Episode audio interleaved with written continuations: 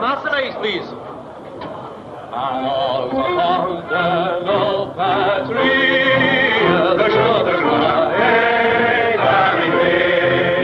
Fala pessoal, começando o episódio 107 do podcast Filmes Clássicos. E dessa vez a gente vai até a França, onde traremos a filmografia de um de seus maiores diretores, que é o Jean Renoir, influência aí para diversos de seus colegas como Orson Welles, François Truffaut e Peter Bogdanovich, só para citar alguns. A gente pretende basear esse episódio aqui sobre a carreira do Jean Renoir em três filmes cruciais que são A Grande Ilusão, A Besta Humana e A Regra do Jogo, filme esse que é sempre lembrado como um dos melhores já produzidos pelo cinema. Já já vamos começar, mas antes vamos deixar aqui um recadinho. Entre na nossa página oficial filmesclassicos.com.br, procure a gente em qualquer aplicativo de celular que toca podcast, basta procurar pelo nome Podcast Filmes Clássicos nós estamos também no Spotify, estamos no YouTube e você pode ainda entrar no iTunes e deixar a sua estrelinha e a sua resenha sobre o que você acha do nosso podcast. Isso ajuda muito a gente a crescer. Você quiser entrar em contato com a gente, você pode procurar a gente no Twitter, a gente tem uma página no Facebook e também temos um grupo no Facebook.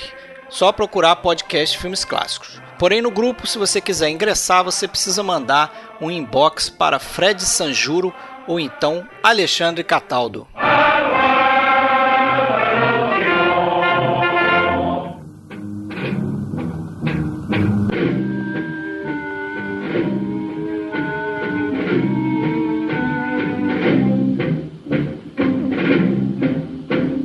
Então, galera, começando mais um episódio aí do podcast e hoje a gente vai fazer aí uma mini filmografia, né, no formato que a gente tem desenvolvido aí, sobre o Jean Renoir. Então a, a ideia aqui não é passar por todos os filmes, que né, a gente faz às vezes filmografias aí de diretores e a gente divide em várias partes o episódio, mas é falar aqui de três filmes mais a fundo, né? Claro, podendo falar de outros aí que a gente tenha visto do Jean Renoir.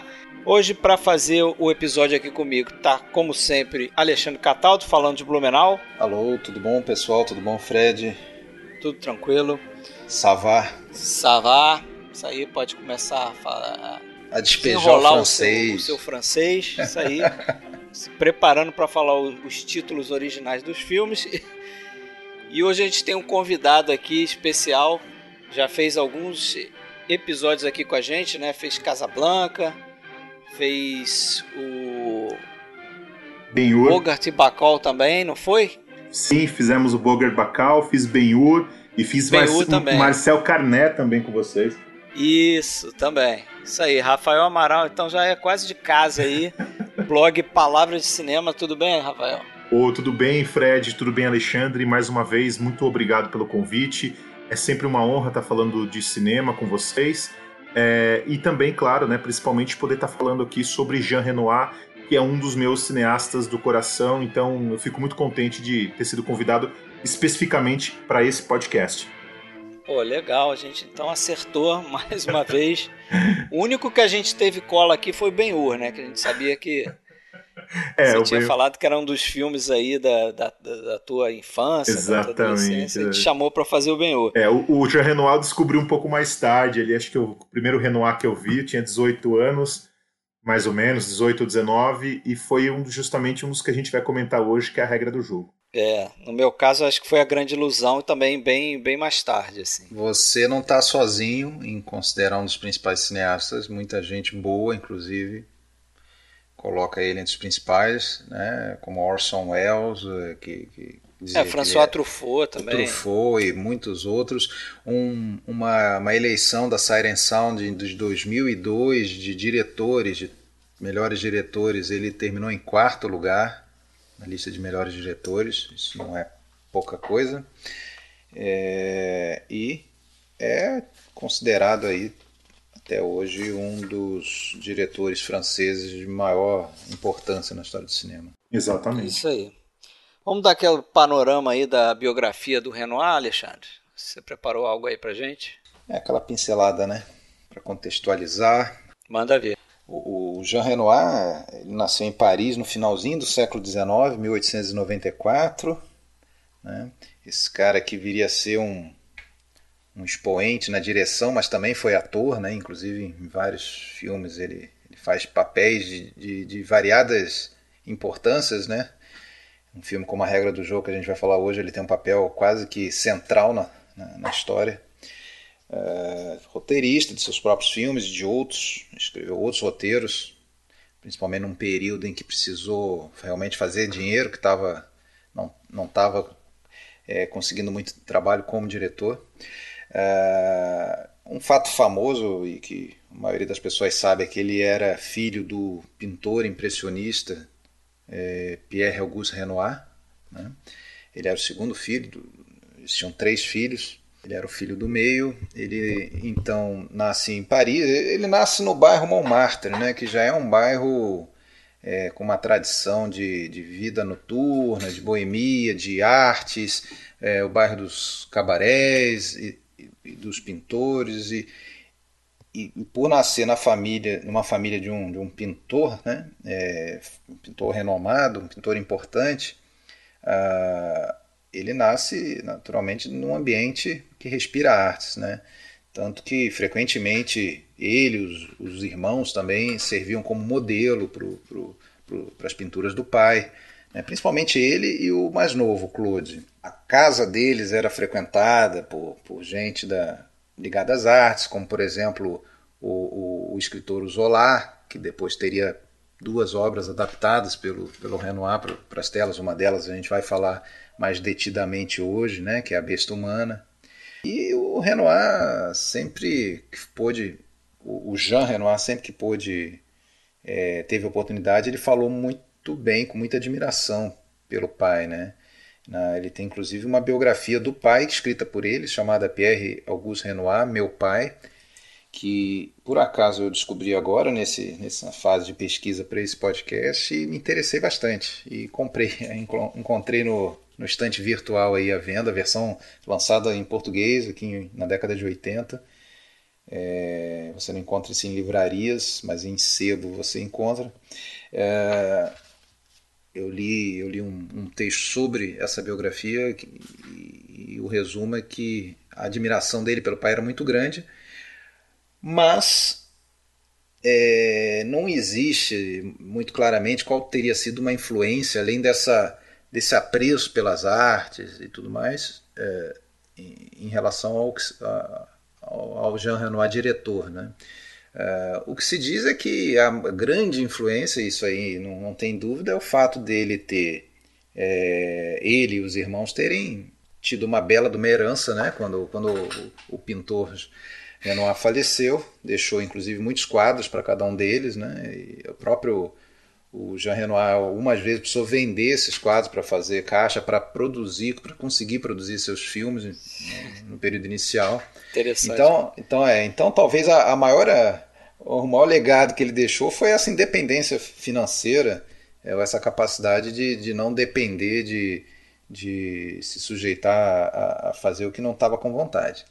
Né? Essa, essa independência que, aliás, não era também algo tão incomum no cinema francês. Né? Depois a gente também até pode expandir isso um pouco, mas uma, uma coisa que sempre. Bom, o cinema francês inicialmente era o mais importante do mundo, né? na, na invenção do cinema, pelo menos na, até ali por volta de 1905, 1910, já os Pathé e Gaumont da vida, que são os estúdios mais antigos né, da, do, de todo mundo e ainda em atividade, né? É, mas apesar desses estúdios fortes, ele nunca chegou a ter um, um studio system como o de Hollywood, né? que era aquela, aquela coisa que amarrava diretores, atores e os outros profissionais a contratos de longa duração, por questões econômicas mesmo da Europa, em um outro contexto, e até por questões de não, incapacidade de, de, de administrativa mesmo desses estúdios, o cinema da França ele foi marcado muito por uma, uma certa é, produção a cada filme. Né? A cada filme era um, era juntado uma equipe, contratado uma equipe para aquele filme, não era uma coisa de longa duração. Então, se por um lado era mais complicado para arrumar financiamento, por outro também garantia uma, uma liberdade maior né, para um diretor né, que conseguia é, contratar quem ele quisesse, né, os profissionais é, que ele... Mas não tinha essa figura de chefe do estúdio, né? não, não tem, tinha. Tanto é que o Renoir... É, do Hollywood. Né? É, tanto é que o Jean Renoir é, por exemplo, nos anos 30, né, que é, a, que é a, fase áurea dele, que ele fez 15 filmes nos anos 30, os principais filmes, ou pelo menos os mais relevantes dele estão nesse período, ele trabalhou, ele praticamente não repetiu o produtor. Né? Acho que dois casos só que teve uma, uma, uma repetição, dois filmes com o mesmo, mas é, ele não repetiu. Né? Agora, e por outro lado, o restante dos profissionais, praticamente todos os filmes foram com, com, a mesma equipe, porque aí ele conseguia ter sempre aquelas pessoas que, que ele tinha confiança, né? Ah, como lá o compositor, o Cosmar, o, o próprio Claude Renoir, né, que era sobrinho dele, que, que trabalhou como, como diretor de fotografia, né? Trabalhou câmera, com, né? Trabalhou com, com câmera. É, como, como câmera mesmo. Depois que ele virou diretor de fotografia os roteiristas, né, o Spack, o Charles Spack e o Carl Koch. Então ele repetia muito o Jacques Becker, né, que foi assistente dele foi, em vários filmes todo, que depois viraria um, um, um, ótimo diretor, né? Inclusive é um diretor que eu tenho vontade um dia a gente sente para falar dele aqui também. Tem pelo menos uns é. A gente falou do filme dele filmes. já, né? O Gris Bioro Maldito. Falamos do Gris. Mas ele não. fez o Letru também, né? Tem o Letru. Passo da Liberdade.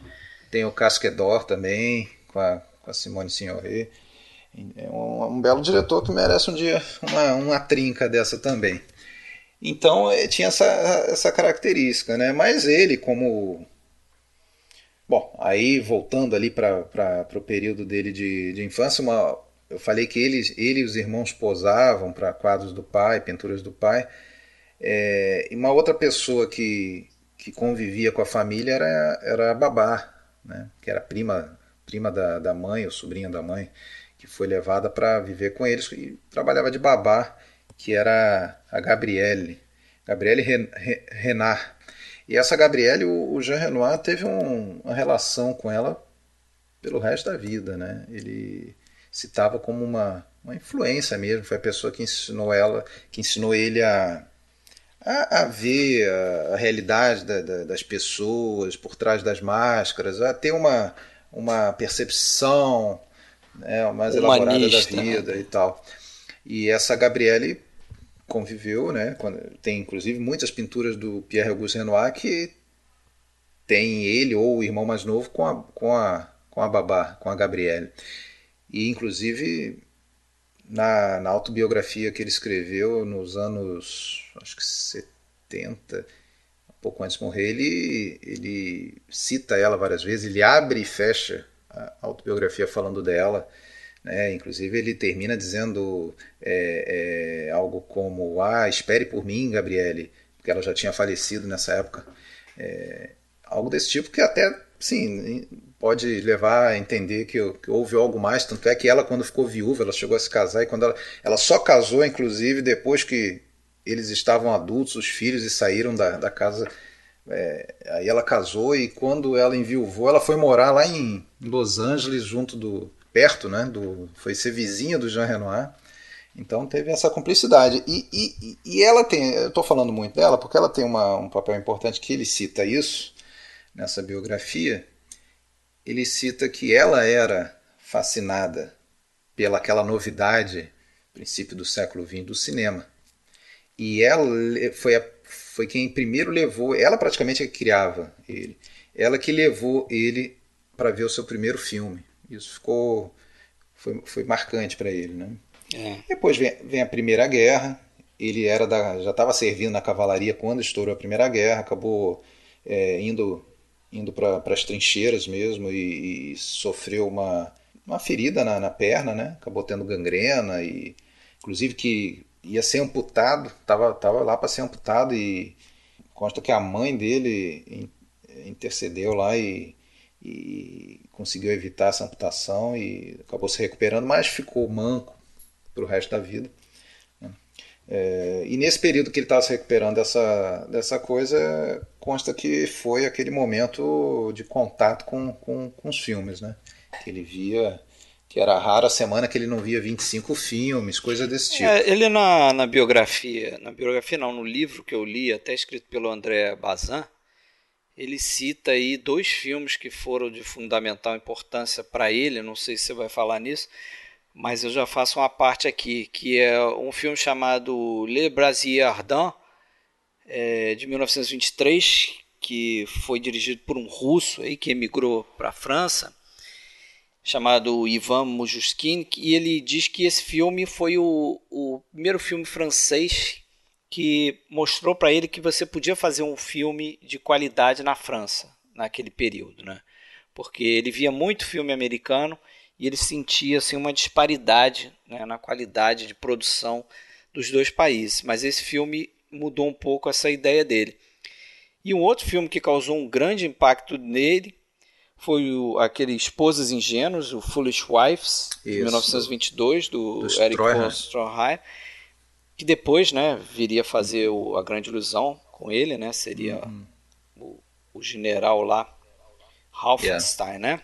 Isso. E ele disse que viu esse filme cerca de 10 vezes e acho que é a partir daí que ele começou a, a aprender, né? A fazer cinema, pelo menos observar, né? Primeiro passo deve ser observar. Pois é, nessa época ali da, da Primeira Guerra, o cinema americano já estava é, com domínio, né? E ampliou esse domínio. Até, a, na verdade, foi em função da Primeira Guerra e do, do, das dificuldades na Europa, de econômicas e até logísticas, que o cinema americano passou a ser dominante, né? Porque, é, bom, na França especificamente ali o do, da, do pessoal que começou nos primórdios e dominou até 1905, por ali. O, o, o, Jorge Méliès parou em 1914, justamente, é, no estourar da guerra. Os irmãos Lumière, eles pararam também, acho que em 1902, de fazer de filme mesmo, eles continuaram só fabricando a película. Né? E permaneceu a, a Gaumont e, e a Pathé, né? mesmo que foi até 1911 ali como dominante a Pathé. Depois realmente decaiu um pouco. Mas eu não, não, sabia exatamente desses filmes, eu, eu, lembro que eu li, mas não, não, tomei nota, mas que bom que você trouxe, porque aí já mostra uma adoração pelo, pelo Stroheim, né? Imagino que não foi por acaso, né? Que depois ele, ele esteve na, na grande ilusão. Né? Queria fazer uma, uma, observação, se vocês me permitem. É, claro. É, eu li uma entrevista de Jean Renoir que ele realmente confirma essa questão do filme Esposas Ingênuas, do Strahan, e ele diz que ele ficou muito contente com o fato de que na maturidade, já na velhice, eh, ele lia o nome dele sendo citado como um dos grandes diretores do cinema do lado do nome do Strahan, que é um ele considerava um dos, dos caras que mais influenciaram ele. Então, uh, ele se sentia honrado de ter o nome dele citado do lado do Strahan, que realmente foi uma influência para ele. E quando ele era jovem, ele nunca pensava uh, que isso poderia acontecer um dia. E tem uma questão interessante que nessa entrevista ele diz que foi a partir do Esposas Ingênuas que ele realmente decidiu a começar a fazer cinema. Uh, e também é, ele diz que foi muito influenciado pelo Griffith, pelo D.W. Griffith, que ele também ficou muito encantado com os filmes do Griffith que ele assistiu uh, um pouco antes do uh, filme do Strahan. Tem uma outra questão interessante também que eu acho que vale citar. Não sei se vocês viram, tem um filme recente, relativamente recente, que saiu há uns quatro anos, que chama-se Renoir, que é um filme sobre o pai dele, uh, o Pierre Auguste Renoir. E nesse filme a gente vê, tem né, o Renoir, o, o, filho, né, o Jean Renoir, aparece justamente naquele período da Primeira Guerra, em que ele está voltando é, manco já, né, usando bengala, usando uma, né, um apoio ali para parar em pé, que ele não consegue caminhar. E nesse filme mostra realmente esse retorno dele, que ele voltou um pouco perturbado da Primeira Guerra, um pouco culpado por, por não poder continuar na, na guerra lutando. E já nesse filme a gente vê um momento rápido uh, que o Renoir mostrava para a família dele, inclusive para o pai, alguns filmetes, alguns filmes curtos é, em película em, uma, em um projetor que eles tinham na casa dele, na casa de campo do pai dele. Ah, que legal. Então ele já tinha ali, depois que ele volta da guerra, ele já tinha essa, essa, esse gosto pelo cinema, mas ainda não tinha aflorado o. Ainda não havia aflorado nele a, a, a vontade ou a decisão de, de se tornar um cineasta. Uh, e vale lembrar também que uh, uma das atrizes que ele levou para os filmes dele e que depois uh, também foi amante dele era modelo do pai dele. Isso, isso. que vai fazer o Nana com ele vai fazer alguns outros filmes com ele. Bom, acho que eu já adiantei um pouco a história, mas só queria é, trazer essa, essa, essa, essas citações, porque eu acho que é interessante e, e, e, fala muito, acho que mostra muito sobre esse começo dele. Não, é perfeito. Você falou, essa moça que você falou é a Catherine Hesling, né, o nome artístico, exatamente. e ela realmente ela foi a última modelo é, do, do, do Pierre Auguste Renoir, que faleceu em 1919, se eu não me engano, logo depois que acabou a guerra. É, e eu, eu li em várias fontes que o Jean Renoir nunca teve anseio de ser diretor. Que ele foi atrás disso justamente porque ele se casou com ela, com a Catherine Hesley, não era apenas amante, ele foi realmente se casou com ela, acho que até 1930 eles foram casados. Sim. E foi para projetá-la, para fazer dela uma estrela, que ele resolveu come começou a dirigir filmes, né? Essa, essa é a versão que eu li. Não, sim, e uma informação que eu, que eu li também é que, inclusive, quando ele assistiu Esposas Ingênuas, ele estava com ela, uh, ele estava com ela, ele decidiu se tornar cineasta, e uh, o filme, o, o, Nana que ele fez com ela, que eu acho espetacular, é, foi bancado realmente, né? Acho que foi o Alexandre citou aqui, ele foi bancado com quadros que, que ele com vendeu quadros, do pai é. dele, né? Então realmente isso confere. É. é. A arte né, gerando arte. Exatamente. Eu li também que ele se inspirava na, nas pinturas do pai, já que vocês estão citando o pai aí. É, inclusive nesses filmes é, iniciais aí, e os filmes mudos, ele se inspirava muito no em observar o gesto das modelos é, das pinturas do pai e ele tentava colocar isso no, nesses filmes, né? Que para ele acho que eram ele, ele foi ele como filho de uma de uma figura abastada, ele frequentou boas escolas, até internato em, em Paris, é, antes de ir morar no, no sul da França. É, e, e tem uma história engraçada, né? Que, que normal, né? Escola de meninos é, é, pré-adolescente, aquela coisa, era uma era tinha ali um todo um frisson para as fotos, pelos nudes, aqueles postais que traziam nudes de atrizes, não sei o quê. Ele falava, pô, eu vi aquilo ali, eu falava, eu vejo isso desde que eu nasci. É, é, eu não, aquilo ali não. Ele viu ao vivo ali, né? Como que eu, como que eu estava evoluído nisso, né? Os garotos lá tudo babando, eu já conhecia aquilo tudo desde que nasci. Para mim não era novidade. Mas enfim, voltando ali, na verdade, quando ele se recuperou da perna, por incrível que pareça, ele voltou a servir, mas só que aí como piloto, né? primeiro como piloto é, de, de avião de reconhecimento, fotografia aérea, aquela coisa, e depois como piloto é, de, de, de caça mesmo. Né? Inclusive ele chegou a ser abatido é, ou sofreu um acidente, não, não, sei exatamente, mas algo que agravou o problema que ele tinha na perna. É, inclusive o irmão dele mais velho, Pierre, também foi ferido, teve um problema pro resto da vida no braço.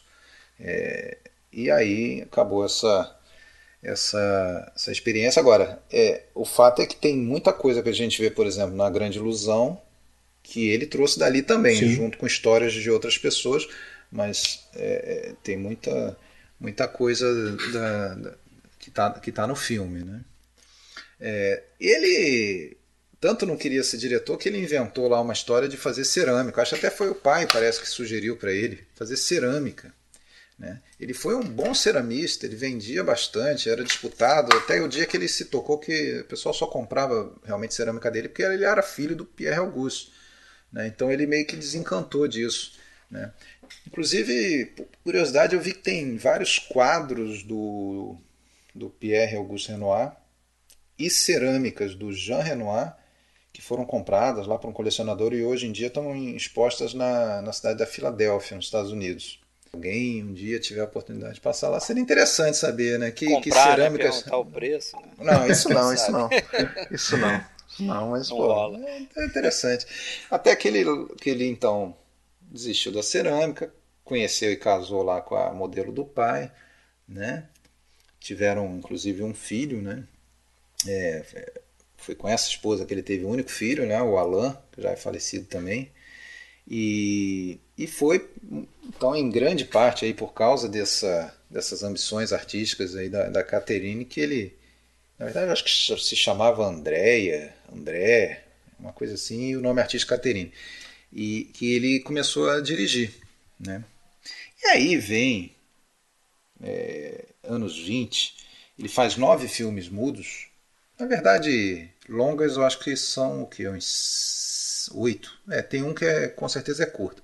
Eu acabei que eu consegui ver sete desses nove. Tem um que não se acha de jeito nenhum, tal de Marquita. É, um é um curta que o Fred eu sei que viu também, o tal do, do Charleston, que é. É, uma experiência, uma coisa muito meio bizarra. 17 minutos, mistura de ficção científica. E todos os primeiros, eu acho que cinco, são com a, com a Catherine. Inclusive o primeiro, que ele consta como co-diretor, tem uma disputa ali que, na verdade, o, quem, quem co-dirigiu com ele oficialmente foi o ator que faria o Napoleão lá do Abel Gance depois, o, o Albert Diodinet. É, mas só que o Diodinet chegou a processar o Jean Renoir dizendo que não tinha dirigido é, nada, não tinha co-dirigido, que ele era o único diretor do filme. Né? Então, mas isso não, não vem muito ao caso.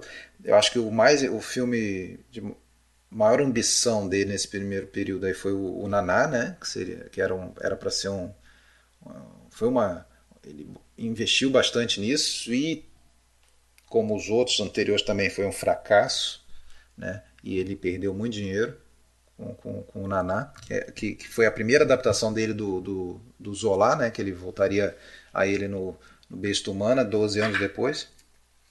É, o primeiro filme dele que é bem falado assim pela crítica é o, é o de 1928, que é uma, uma comédia ambientada no Exército. É, não, não, tem título no Brasil, mas é o Tyrrell Flunk, seria The Sad Sack em, em, em inglês. É um, é um, tem boas, boas reviews, mas o fato é que. Esse filme é que ele. O Michel Simon participa, não é? Isso, o Michel Simon tá, tá nele. É o primeiro tá dele com, com o Michel Simon. Isso.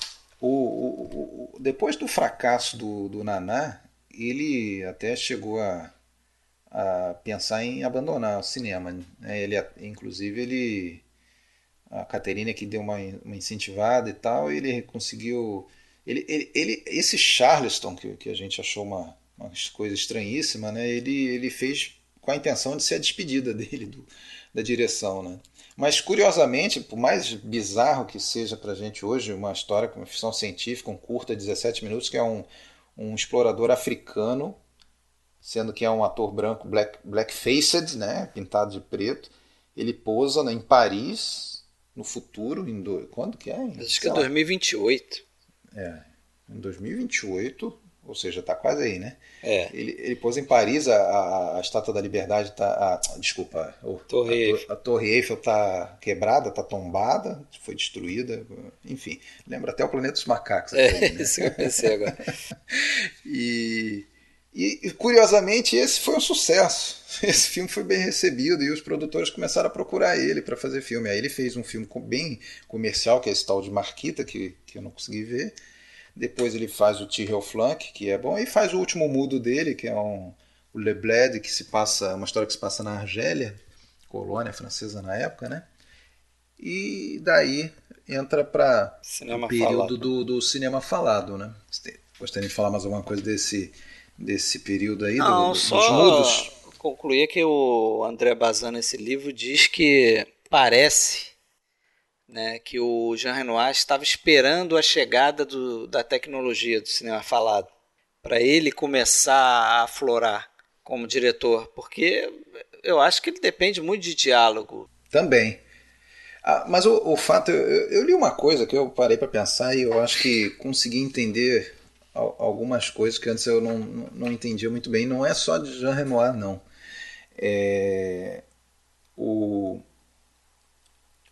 o cinema francês, pelo menos, ele foi totalmente transformado né, pelo, pelo, pela chegada do, do som, talvez mais do que em outros lugares. Né? É, esses filmes dos anos 20, que são das mais variadas vertentes, assim, mas basicamente dá para dizer que são experimentalistas, é, puxando ali para surrealismo, né? É, pelo menos os que eu vi. Sim, esse curta aí é. É, o outro curta lá, é a Pequena Vendedora de Fósforo e tal. E os filmes eram mais baratos né, para ser produzido um filme na, na, naquela situação.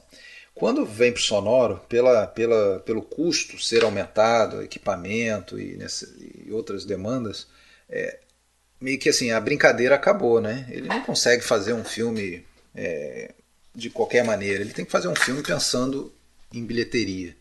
Né? E aí, então, a, a, primeira coisa que ele precisou aí foi justamente correr atrás de bons roteiros, né? de boas histórias, é, de preferência histórias já prontas, com, com, já, com diálogos já, vamos dizer, testados né, em peças.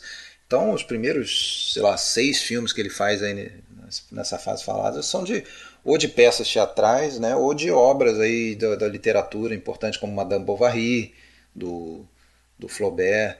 Tem o La Nuit du Carrefour, que é um, um filme criminal, que é do, do Georges Simenon. Essa fase do Renoir é brilhante. É, eu, eu adoro essa, essa, essa versão dele para o Madame Tem Bovary. Eu, La Chienne. La Chienne, a cadela, que depois. La Chienne é muito bom. Depois né? o Fritz Lang refilmou, né? Nos anos 40. Isso. Eu gosto muito dessa fase, também dessa época, o Buldu Salvo das Águas. Também. Ah, eu acho é, brilhante esse, também, esse é, brilhante. É, esse aí é um filme É um show que... do Michel um Simon, show, né? Um show, exatamente.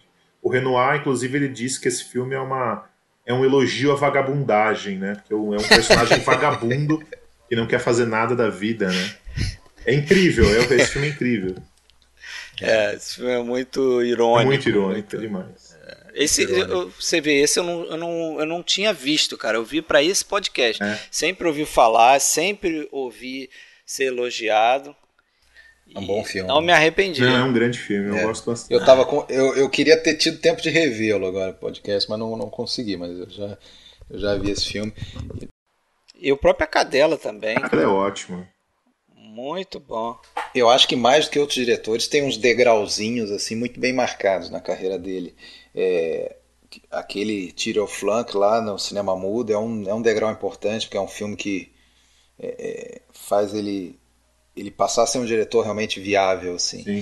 É, aí depois o Budu, talvez do, dos filmes falados, tem o La Chienne também do ano anterior, mas o Budu acho que foi um filme de maior destaque nesse período. E depois em 30 35 ele vai filmar no sul da França, um filme já com puxando até porque seria depois um, uma cara do que seria o neorrealismo italiano na década seguinte, que é o Tony, né? Esse não e, é incrível é, esse filme também.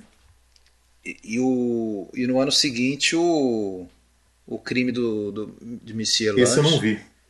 Esse é. eu gosto também. É. Esse, esse filme, nesse filme ele começa uma uma, uma fase que tem uma importância na carreira dele, que, que vai ser justamente a fase mais importante da carreira dele, mas ele começa um período de, de um relacionamento muito forte com a Frente Popular, a, a, de tendência de esquerda, é, e inclusive o, o crime do Sr. Lange ele, ele faz esse filme é, com uma com um grupo de teatro, é, de teatro politizado de esquerda, que é o Grupo Outubro, Grupo Outubro.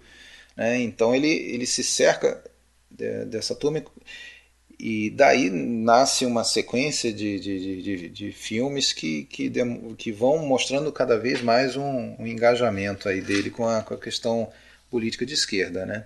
Tanto é que em 36 ele é contratado mesmo pelo Partido Comunista para fazer um filme de propaganda, que é o A Rua é Nossa, filme de 36. Esse é bem, é bem claro, né? Ia, ia ter eleições no, em 36 e, e foi feito para ser realmente um, um filme de, de propaganda. Agora, o Crime de Senhor Lange, além de, desse envolvimento com a trupe teatral de, de esquerda, né, de, cine, de, de teatro engajado, politizado, tem também outros, outras dicas aí que apontam para essa, essa politização, que era o, o Jacques Prévert, né, que foi o, um, um cara sempre também ligado à esquerda e que depois seria o parceirão aí do, do Marcel Carnet. Exato. Né? E o próprio tema do filme, né? O roteirista e o próprio tema do filme, que é sobre uma cooperativa de trabalhadores e que vai lutar, né, entre aspas, aí no caso, é, executar né, o, o magnata que os oprime, né? Que é um, que é um safadão. Que, que quem poderia fazer o safadão naquela época no cinema francês a não ser o Júlio Berry, que faz o diabo lá naquele filme do Carnet. O, Os Visitantes o, da Noite. O Visitante da Noite, né? Aquele então, é esse aí. É o... Nasceu pro papel. É. Ah, o importante é que é um dia no campo também, né? E que é, é um dos meus favoritos dele. É, é.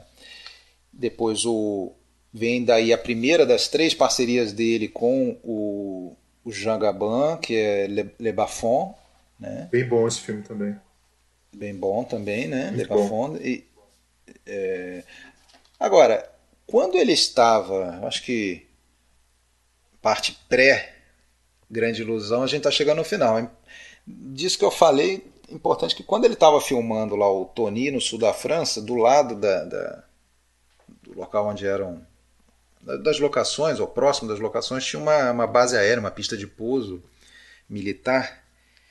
E o, alguns pilotos lá, sabendo que estavam tendo filmagens, eles gostavam de de se divertir dando rasantes lá na, durante as filmagens, coisa que estava incomodando. E o, o Jean Renoir ele foi até lá na base para conversar e pedir que parasse aquilo, estava atrapalhando o cronograma, não sei o que. Quando ele chegou lá, ele. Isso em 34, quando eles estavam filmando Tony, ele descobriu que um cara que estava lá, não sei se era o comandante do lugar, mas o cara que estava lá era o o coronel Pinsard, Major Pinsard, não sei, não lembro a patente dele, que é um cara que tinha servido com ele, não só tinha servido com ele na, como piloto, como tinha salvo ele numa ocasião de uma salva a vida do, do Jean Renoir. Né? E aquela coisa, convida para jantar e não sei o que, e começaram a se encontrar nos intervalos da, da gravação. E ele começou a contar as histórias eh, de tudo que tinha acontecido com ele depois do, daquele período que eles se conheceram lá. E o Pensar ele tinha sido abatido sete vezes, tinha sido preso de, prisioneiro de guerra sete vezes e tinha fugido sete vezes. E, e, e, e haja história, né? E foi com base nessas conversas com Pensar que eles teve a ideia de fazer um filme ambientado na Primeira Guerra, que mostrasse aviadores, que mostrasse prisioneiros de guerra, né? E isso aí, esse processo todo, levou ainda dois anos e meio. E né? que Mas, mostrasse fuga de campo de, de prisioneiro, né? De guerra. Né? Que é a grande ilusão, né? Exatamente. E aí vem a grande ilusão, né, que a gente escolheu então esses três filmes que eu acho que são bem é, centrais e importantes na obra do, do Jean Renoir, né, que que a parte inicial, como a gente falou lá, mudo não tem filmes de tanto relevo. Início dos anos 30, os anos 30 como um todo, tem muito bons filmes, né, mas não daria para falar de todos, escolhemos esses três, sendo que, pelo menos o primeiro e o último, acho que são largamente considerados entre os filmes mais importantes da história do cinema, né, que é o Grande Ilusão e A Regra do Jogo. Né. Tem, tem gente que acha um melhor, tem gente que acha o outro melhor, é, mas eu acho que são dois grandíssimos filmes. Né. E aí, o que vocês gostam da Grande Ilusão? O que vocês têm? Com certeza. De filme onde a guerra é meramente um pano de fundo, né? Assim, não tem uma trincheira. Você é, mas você mal, mal se ouve um tiro. Filme da Primeira Guerra uma que não cena tem de confrontação. É, ele está preocupado com outras questões ali. Ele parte de uma ideia também. É que eu acho que ele sempre teve preocupado com essa questão da, da estratificação social, né? essa divisão de classes. E isso fica muito evidente no filme, é, em que momentos ali que você vê que. E ele chega a declarar isso, e eu acho que o André Bazin fala no livro também, que parece que a barreira entre nações ela é menor que a barreira social. Isso. Então, um exemplo, no, logo no início do filme tem uma cena onde o, o, o general lá, interpretado pelo Eric von Stroheim, convida os franceses a, a jantar. Então vai o Jean Gabin, o personagem Jean Gabin, e o personagem do, do Pierre Fresnay, que é um major, né? Um, de Baldier.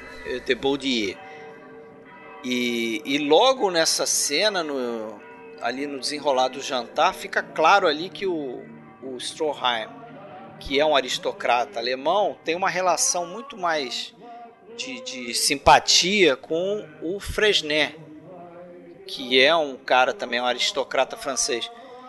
É, e o, o, o, o Jean Gabin, o personagem Jean Gabin, apesar de ter um, um alto ranking ali dentro do exército, ele, ele, ele se relaciona logo com um cara que acho que é de um, de um, de um ranqueamento menor, um alemão, porque os dois tinham sido mecânicos na, na vida civil.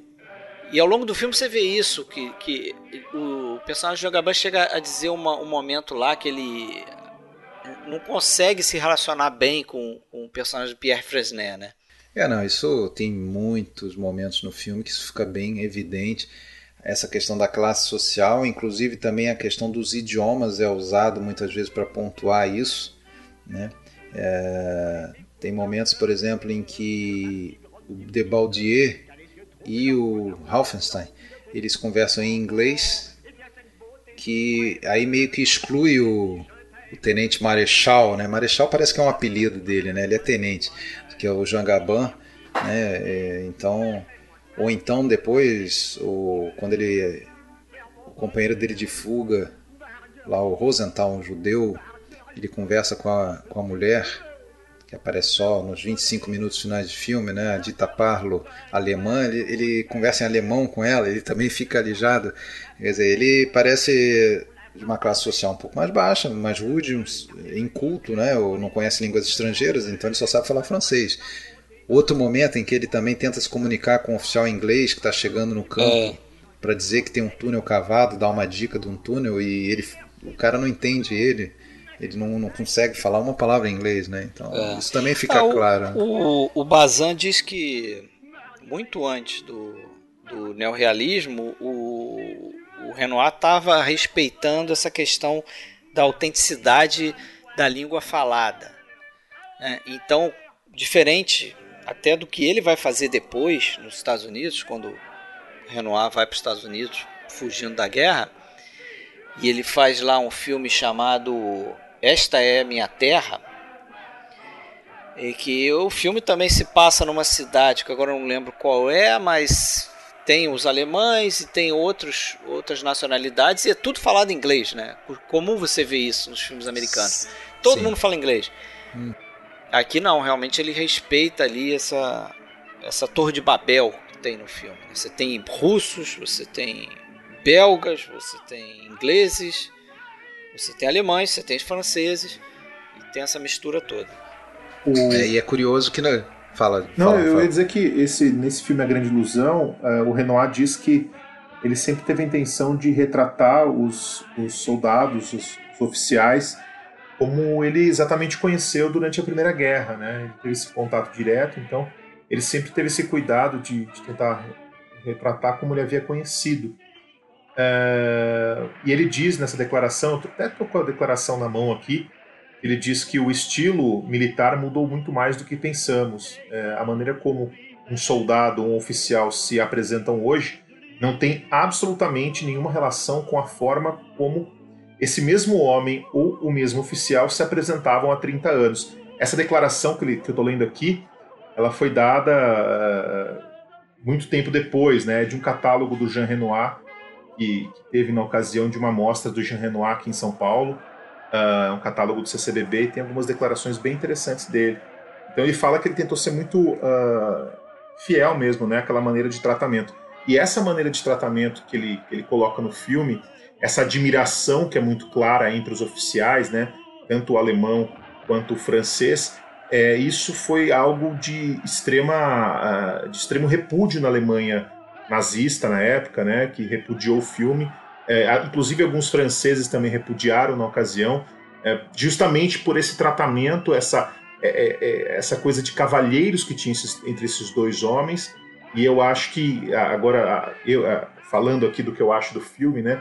Eu acho que essa é uma das questões que mais me, me, me encantam desse filme, é esse cavalheirismo todo que passa pelo filme, e que o conflito todo não, não ainda que exista né, um conflito de guerra ali, que esses caras estejam confinados e que o alemão, né, ele, ele tem o seu dever, eu acho que toda essa relação entre eles, ela é, é, é, muito maior, né, do que toda toda aquela, enfim, né, aquelas barreiras, aquelas divisões.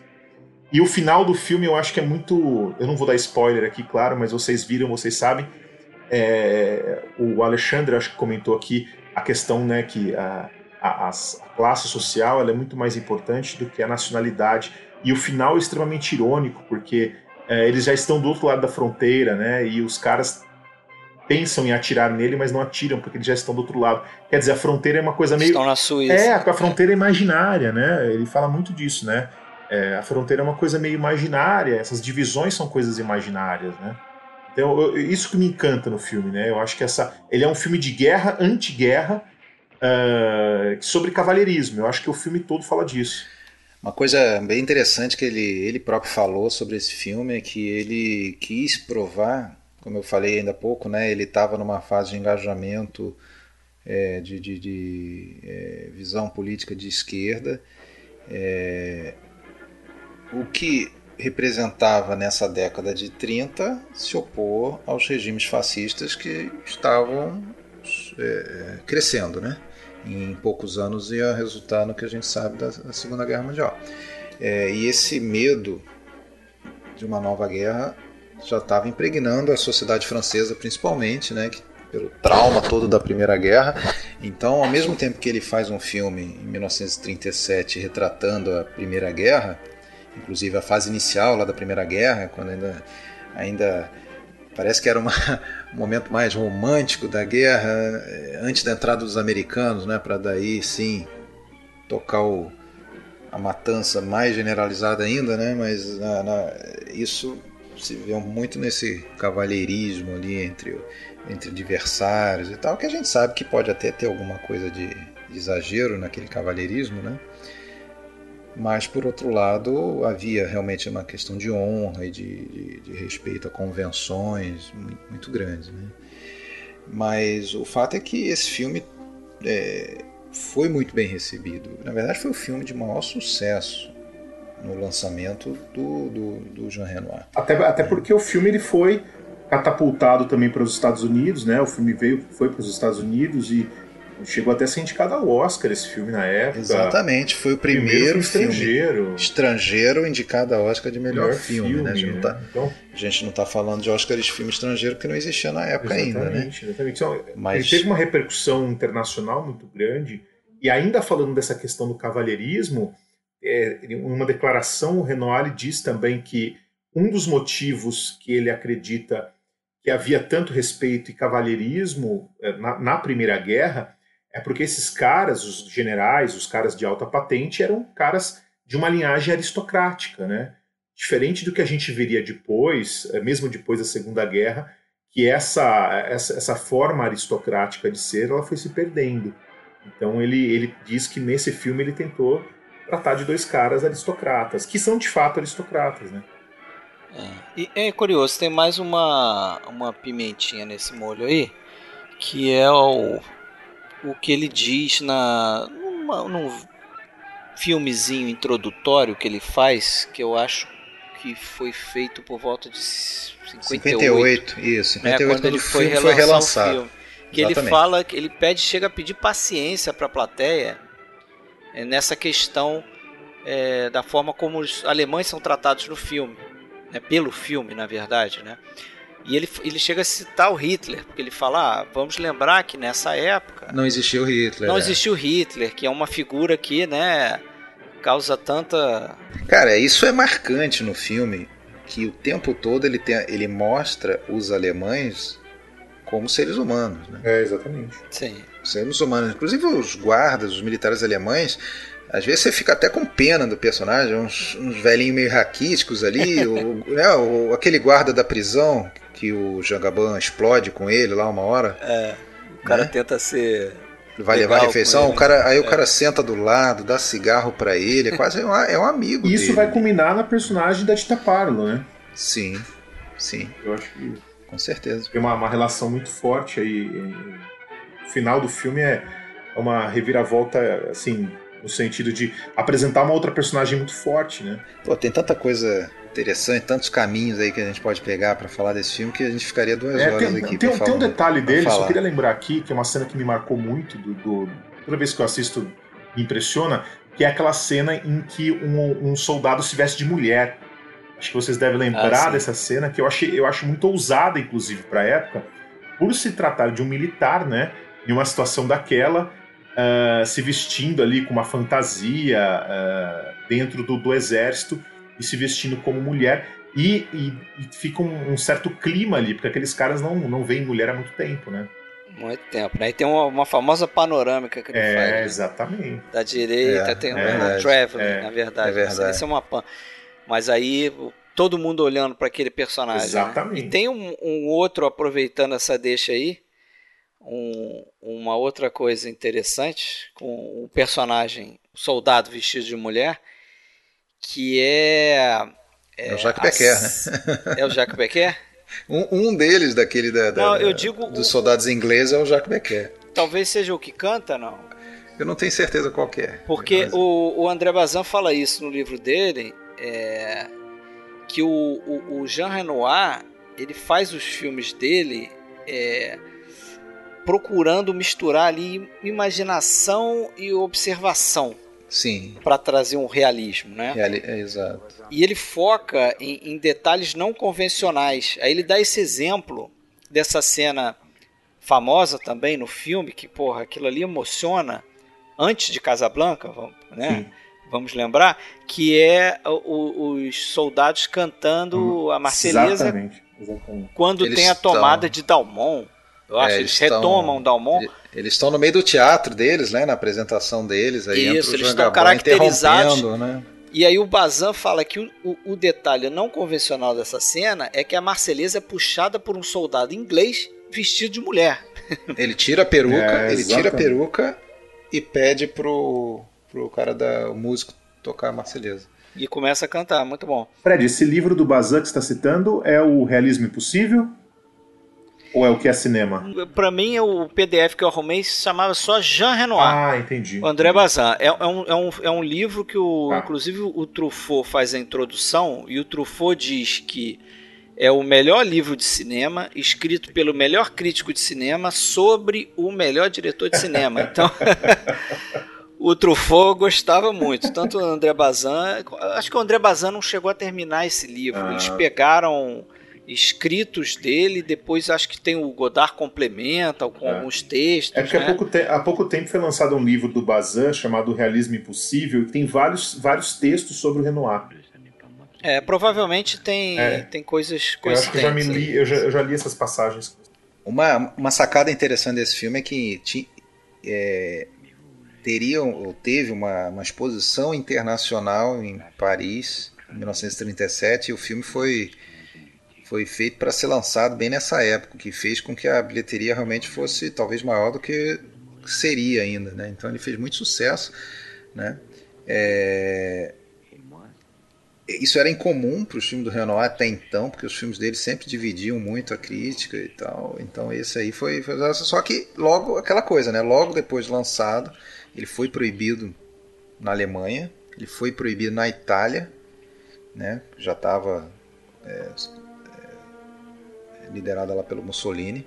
Né? De, depois, na França ocupada, na França do governo de Vichy, regime de Vichy, ficou o filme banido. Né? Depois da guerra, não tinha cópia desse filme disponível. É, até até é. isso que eu queria perguntar, até queria, queria levantar essa questão, porque existe aquela lenda, não sei até onde é lenda, até onde é verdade, de que quando os alemães ocuparam a França, havia uma ordem para confiscar todas as cópias de A Grande Ilusão e destruir essas cópias. Posso, posso contar essa Pode. história? Eu tenho uma história aqui longa, mas é muito interessante. Conta aí. Sobre a história do negativo da câmera. que é o negativo da câmera, é o negativo que eles usam para filmar, né? É o negativo mesmo que vai na câmera Sim. e depois eles fazem uma cópia e daí fazem outras cópias. E por que, que ele é tão importante? É, sobre isso aí que você estava falando, o que, eu, o que eu pesquisei, parece que entre 45 e 58 esse filme existia, ele não foi dado como perdido, só que você tinha cópias é, que estavam ali né, em pedaços. Você tinha coisa faltando numa, no outro você tinha uma cena que não tinha nessa outra, mas estava faltando outra cena. Então, assim, você não tinha o filme completo, como havia sido exibido lá em 37. Por volta de 1958, descobriram uma cópia que estava em Munique, e essa cópia, é, apesar de não ser desse negativo, não era o negativo da câmera, ela era uma cópia razoavelmente completa e o, o, o Jean Renoir já havia conseguido os direitos autorais desse filme, porque a produtora do filme já tinha decretado falência. Em 52 ele conseguiu os direitos. E aí ele partiu em 58 para fazer uma restauração do filme, para tentar trazer o mais próximo da versão de, de 37. Ele conseguiu montar essa, esse, esse copião, só que ainda estava né, ainda tinha muitos problemas no negativo, né? A questão de cabelo, de deterioração do negativo, cortes, manchas, isso tudo. A cópia que a gente vê hoje, ela só existe em função do esforço da Criterion Collection. Porque esses caras lançaram um videolaser em 87 que era baseado nessa cópia de 58 do, do Jean Renoir. Só que em 98 eles colocaram esse filme é, como primeiro lançamento deles em DVD. Então eles partiram para fazer uma outra restauração. E aí que entra uma história curiosa, porque nessa de, de, de, de procurar outras fontes para fazer a restauração, já que eles não estavam satisfeitos com a cópia de 58, eles descobriram esse negativo original de câmera, que estava na Cinemateca Francesa. O pessoal não sabia que era o negativo original da, da câmera, porque isso tem um alto valor ali para restauração, porque é é o negativo original. É, é, dali que você consegue fazer cópias é, as melhores possíveis, porque o negativo original não é deteriorado, ele, ele é guardado, né? Você faz uma cópia para depois fazer outras cópias. Então o negativo fica lá quase que intacto, ele só sofre alguma açãozinha do tempo. E o curioso é como esse, esse negativo rodou o mundo, cara. Porque é aí que você falou, o, o Rafael. É, reza a lenda que o Goebbels, quando entrou na França, ele, ele baixou um decreto lá em 1940 e pediu para que todos os laboratórios e todos os estúdios mandassem né, para a equipe dele os filmes. E esse filme aqui, ele chegou a declarar que era né, o inimigo público cinematográfico número um. Era o primeiro filme que eles iam atrás de caçar, era esse filme. E realmente eles, eles, eles conseguiram é, pegar a cópia do filme, né? O, o, negativo original. Só que aí por muito tempo se acreditou que esse negativo estava destruído, que os alemães tinham destruído o negativo. E tem um historiador que até diz que foi meio que o contrário. Na verdade, os alemães, sem querer, eles acabaram salvando esse filme, porque esse filme estava num laboratório que depois foi sofreu um bombardeio dos aliados. Né? Os aliados atacaram uma, uma seção lá fora de Paris, onde tinha justamente o laboratório que estava esse filme. Só que ele já tinha saído antes, por, por ordem do, do Goebbels. E esse filme só sobreviveu porque é, dois, duas pessoas importantes, o, o, um arquivista francês chamado Henri Langlois, que é inclusive citado por salvar vários filmes ali. Que, é o que foi época. o diretor da Cinemateca Francesa durante muito tempo. Isso. E, inclusive isso, depois isso. teve aquela crise da Cinemateca em 68 por causa da saída dele. É, esse cara escondia os Exato, filmes é. em esconderijos. O pai Paris. da Cinemateca. É. E ele foi ajudado por um outro cara, um alemão, um nazista, o tal de Dr. Frank Hansel, que esse cara tinha um, um, bom relacionamento com o Langlois e ele ficava dando dica para ele, tipo, ah, esconde aqui. Ou então, olha, vai lá porque o pessoal vai. A gente recebeu uma ordem aqui de ir lá no laboratório tal e pegar os filmes. Vai lá e tira antes, não sei o que. Ficava dando esse, essas dicas pro Langlois. Então os dois, é, é, conseguiram salvar muitos filmes. E esse Frank Hansel ele tinha sido no nomeado pelo Goebbels para justamente coordenar essa, essa captura dos filmes. E esses filmes terminariam lá no, no Reichsfilmarchiv, que era a cinemateca alemã lá nazista, é, em que eles começaram a, a, a pegar esses filmes e mandar para lá, né? Então o filme saiu de Paris, foi para Berlim, para onde ficava esse Reichsfilmarchiv. O filme ficou lá até o final da guerra, essas latas, né, com negativo. É, no final da guerra. Acho que os russos pegaram, não foi? Os russos pegaram porque esse Reichsfilmarchiv estava na, na seção russa, na zona uhum, russa, e uhum. os caras mandaram lá para Moscou. Um monte de outros filmes. Então foi uma porrada de filme para Moscou, o que tornou lá o tal do Soviet Ghost Film Fund. Acho que o maior arquivo, é o maior arquivo de filmes de negativos até hoje. É esse Soviet Ghost Film Fund que eles chamam. E, de, depois eles mandaram isso para a Cinemateca de Toulouse, não foi? Isso, eles fizeram uma troca de filmes. A Cinemateca de Toulouse mandou filmes russos para lá e eles mandaram francês para cá. Só que a Cinemateca de Toulouse, quando pegou essas latas de negativo, nem se preocupou em investigar aquilo ali, porque como o filme não era dado como perdido, eles não tiveram interesse de saber que cópia era aquela ali do filme. Aí só em 98, que é quando entra a Criterion, que eles foram fazer uma consulta à Cinemateca Francesa e aí eles descobriram que era o negativo original do filme. Então, para tu ver, a saga é dar um filme isso aí, né? Hum, Alguém poderia merecia, fazer um merecia. documentário sobre a saga desse filme. Merecia. Merecia, porque é uma, uma, foi uma sorte muito grande que muitos outros filmes não tiveram né, na história por causa de, de eventos naturais, de incêndios, de guerra, de bombardeio. Quanta coisa se perdeu, né? E esse filme podia ter se perdido, pelo menos se perdido na versão que a gente tem hoje, que é a completinha, né? Porque é. ele chegou a ser lançado em 46, depois do, do banimento. Mas aí eles lançaram aquilo que eles tinham ali, uma, uma cópia incompleta, de Sim. tantas incompletas. Mas completo mesmo é, foi agora só, né? Nem, nem aquele relançamento de 58 teria sido completo, então, né? Aquilo foi o mais completo que o João Renault conseguiu remontar naquele é, momento. Eu não sei se o problema mais do 58 se era falta de uma cena ou outra, ou se era realmente o estado precário né, das cópias que ele conseguiu. Entendeu? Mas uma, o fato é que a gente só conhece o filme, e eu vi essa versão da Criterion. Porra, a restauração é excepcional. Assim. Parece que está vendo um filme feito há 10 anos atrás. Tinha falado lá das histórias do, do Major Pensar, né? do, do, do, do coronel, coronel Pensar. E ele chama o Charles Spack, né, o Jean Renoir, para ajudar a escrever. É, o, o roteiro, né? Só que eles achavam que, que o roteiro não ia despertar interesse no produtor, como de fato não despertou. Ali por volta de 1935, já virando para 36, mas um produtor lá, o Kamenka, sobrenome, não, não tem o nome inteiro dele, ele, ele assinou com o Jean Renoir para fazer o Le Bafon. Né? É, o Jean Renoir daí ofereceu esse roteiro também é, contrapeso aí na, na, negociação. O cara aceitou, mas não tinha dinheiro para bancar, então ficou para depois do, do, do Le Bafon.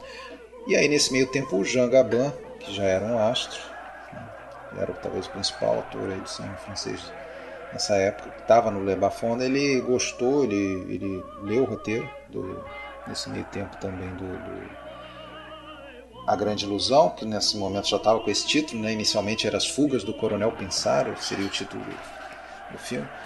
Ele se interessou e ajudou a, a conseguir financiamento para o filme. Né? Isso foi fundamental. Consta que essa intervenção do Gaban foi fundamental para sair realmente a, a produção do, do A Grande Ilusão. Caso contrário, ia ficar difícil. Inicialmente, o elenco escalado até, elenco com nomes importantes, né? o próprio Gaban, tinha o Juvet, né, o Louis Juvet, que também era um ator importante para fazer o Coronel, para fazer o, o Debaldier, mas depois Marcel o, Daliot também. É, é, o Marcel Daliot. Que depois vai estará o, na, na regra do jogo também, né? Também. Julian, Carrete, né? Na verdade, da, da, do, do, grupo ali principal de, de seis e mais o, o Stroheim e mais a Dita Parlo, né? Mas do, do, grupo de seis ali prisioneiros, tem pelo menos quatro que vão estar ali principais também no, no regra do jogo, né? Que é o Carrete, né? O, o Gaston Modot. Gaston aquele, Modot, exatamente. Aquele mais truculento ali é. e tal, e o, e o Marcel Daliot, né? Que era judeu na vida real, perdeu família na, na Segunda Guerra em campos de concentração. Vale, e... vale lembrar também, rap, rapidamente, já que a gente começou a falar do Jean Gabin, e o, o Renoir ele tinha uma profunda admiração pelo Gabin, e ele conta isso também, uma declaração que ele dá, de que o Gabin, é, ele e o Gabin se deram muito bem logo no, no início das filmagens do filme O Le Bafond, que no Brasil foi traduzido como O Submundo, né? É do livro do Gork. E eles se deram muito bem, né? E o, o Renoir diz que uh, ali nasceu uma profunda admiração pelo Jean Gabin e ele fez questão de continuar trabalhando com o Jean Gabin. É. O Stroheim que foi o último a entrar nesse grupo aí, né? É. Inclusive eu li que o, o roteiro e a produção atrasaram, até porque eles tiveram que refazer, reescrever algumas coisas porque eles conseguiram o acordo do, do Eric von Stroheim para participar do filme bem assim em cima da hora. É. E, o, e ele estava preocupadíssimo, né, o Stroheim, porque ele, ele era muito inseguro, né? Sim. ele estava banido ele de nunca, Hollywood também, né? Ele estava banido, ele nunca tinha. Ele acabou se fixando na França, né? Aliás, isso aí é uma coisa importante, né, quando a gente fala de cinema francês em geral, que eu é, essa expressão está na moda aí, o hotspot, né? O cinema francês é meio um hotspot mundial, né? Muitos diretores fizeram carreira importante na França, vê o Luiz Buñuel, é, até hoje em dia, né? Kieslowski, diretor polonês, tcheco e... Oh, Michael Haneke fez filme na França também. Michael Haneke, então assim, né? no centro, isso acabou indo parar lá o o, o, o Stroheim no final da vida, né? Mas ele não sabia francês, falar francês, ele não tinha trabalhado nunca com o, com Jean Renoir, não conhecia pessoalmente Jean Renoir, então é, ele estava muito inseguro. Né? Agora, uma coisa que eu acho que tem nesse filme já bastante, né, e que eu acho muito marcante no cinema dele, a gente outro dia mesmo estava gravando aí o primeiro episódio sobre o Mizoguchi, falando da da câmera fluida, das panorâmicas, dos travelings. Pô, o Renoir também é um mestre de estudo aí, né? A panorâmica é bem utilizada. Panorâmica é uma marca registrada, né? Se o pessoal discute muito a profundidade de campo, né? Com o Renoir a gente pode falar de largura de, de campo também, porque ele, ele percorre, às vezes, é, todo, toda uma sala, né? Com a câmera circulando e girando. Sim. O plano sequência, né? O chamado plano sequência. É. Exatamente. É. E ele usa também muito a profundidade de campo também. Também. É algo também. que até o, a cadela foi importante nisso aí também. Ali que ele começou a desenvolver essa. Usar mais essa técnica, né? Ele vai usar nesse filme aqui também, na regra do jogo. Também. O André Bazin, ele diz, né, no escrito dele que é, sobre. Aí no caso eu já vou pular para a regra do jogo, mas acho que tem a ver com o contexto também é, falando de profundidade de campo, que ele, o André Bazin, inclusive, diz que o que o Renoir fez, né, é, em a regra do jogo, na utilização da profundidade de campo, é, acaba sendo até uma antecipa um pouco o que aconteceria depois com o Cidadão Kane e as experiências de profundidade de campo, né? É, a gente vendo o filme a gente percebe que é, nem tudo ele consegue muitas vezes, né, durante essa sequência colocar em foco. A gente percebe que não está alguns elementos em foco ali. Mas a gente percebe que tem sim um esforço muito grande e eu acho que ele é muito feliz nessa utilização da profundidade de campo. E, e fica muito marcado, pelo menos no meu caso, no regra do jogo, né? Até porque é um filme passado em um castelo, você tinha toda aquela possibilidade de você passar de um cômodo para outro, de você explorar aquele espaço, etc e tal. Então é, eu acho que o que ele faz ali, na minha opinião, é revolucionário. Só para falar para finalizar, eu acho, né? Porque senão a gente vai ficar duas horas falando só dele, mas eu, eu queria falar também em questão de atores, uma, uma característica até que vem aí dessa dessas diretrizes de um cinema é, mais colaborativo, né? Dele era o seguinte, é, ele até tinha estrelas trabalhando ali para ele, mas com ele não, não, não, tinha muito essa hierarquia dentro do, dos filmes, né? Você vê uma, uma igualdade assim, um, diversos protagonistas, principalmente na regra do jogo a gente vai ver Exato. isso. Nesse um pouco menos, nesse um pouco menos, mas você não sente assim um predomínio de um ator sobre o outro. É, atores importantes, pô, você vê o Pierre Fresnay, que era um ator de, de, de teatro renomadíssimo, inclusive isso até tem muita gente que acha ele meio durão e, e tal, mas pô, isso caiu como uma luva pro, pro papel dele, né? Justamente para criar esse contraste dele com o, com o Jean Gabin, que é super relaxado, meio bom vivant. Começa o filme, ele tá preocupado em conseguir uma carona para ir pro encontro com uma mulher e acaba não, não conseguindo ir porque tem que voar e pronto, né? Aí muda totalmente os planos.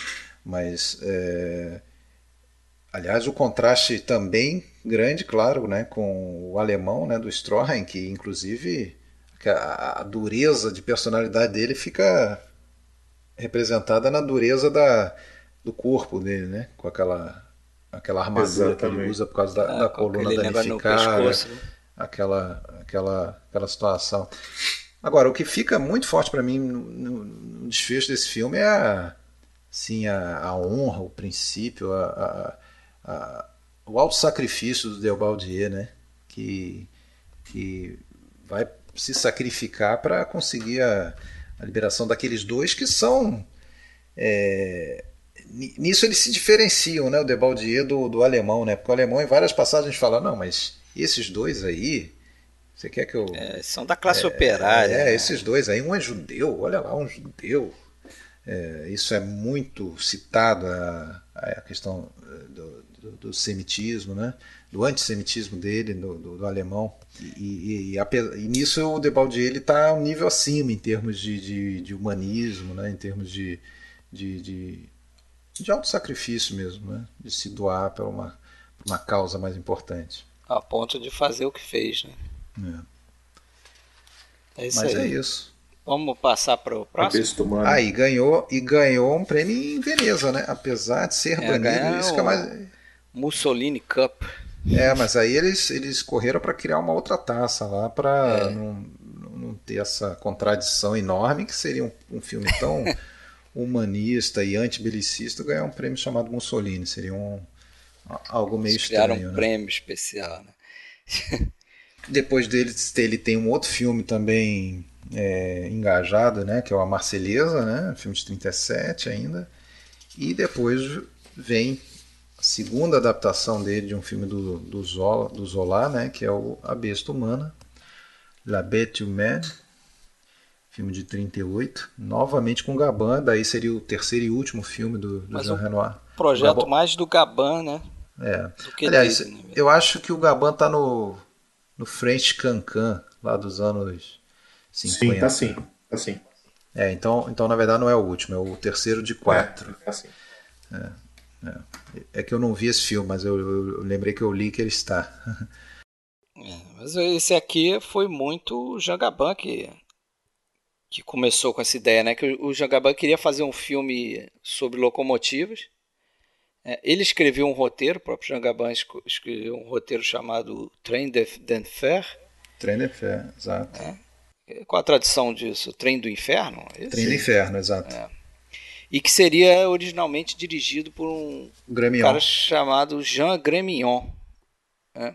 Só que o cara não, não gostou do roteiro e o, o Gremion sugeriu o, a Besta Humana. É, que o Gaban fizesse uma adaptação do A Besta Humana, do Zola. E aí o Gaban nessa, né, já gostava do, do Jean Renoir, preferia trabalhar, logicamente, com o Jean Renoir e acabou chamando o Renoir para para o filme, né? Reescreveram o, o, o roteiro. E levou né? e, e, e, conseguiu engajar o produtor dele, né? Que, que era um produtor dos filmes dele, que era é. o Robert Hakim. Isso.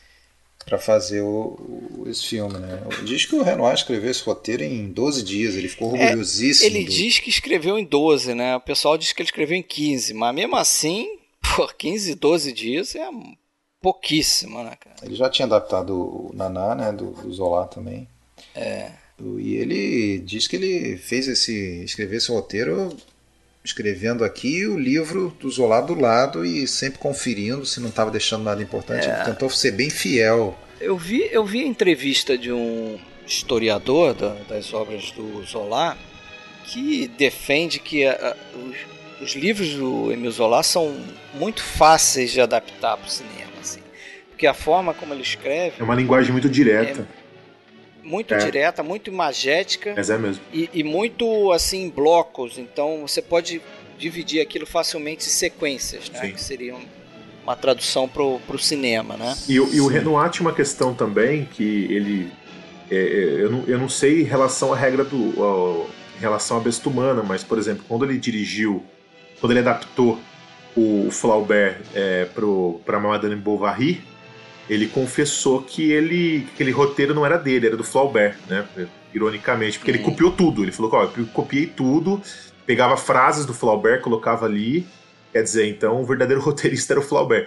Claro que ele estava ele tava brincando, mas ele, ele realmente copiou na cara dura. É, então ele tinha mesmo, é. é para tentar deixar a coisa bem fiel ao material original, ele tirava trechos inteiros mesmo, era livremente é, copiado mesmo.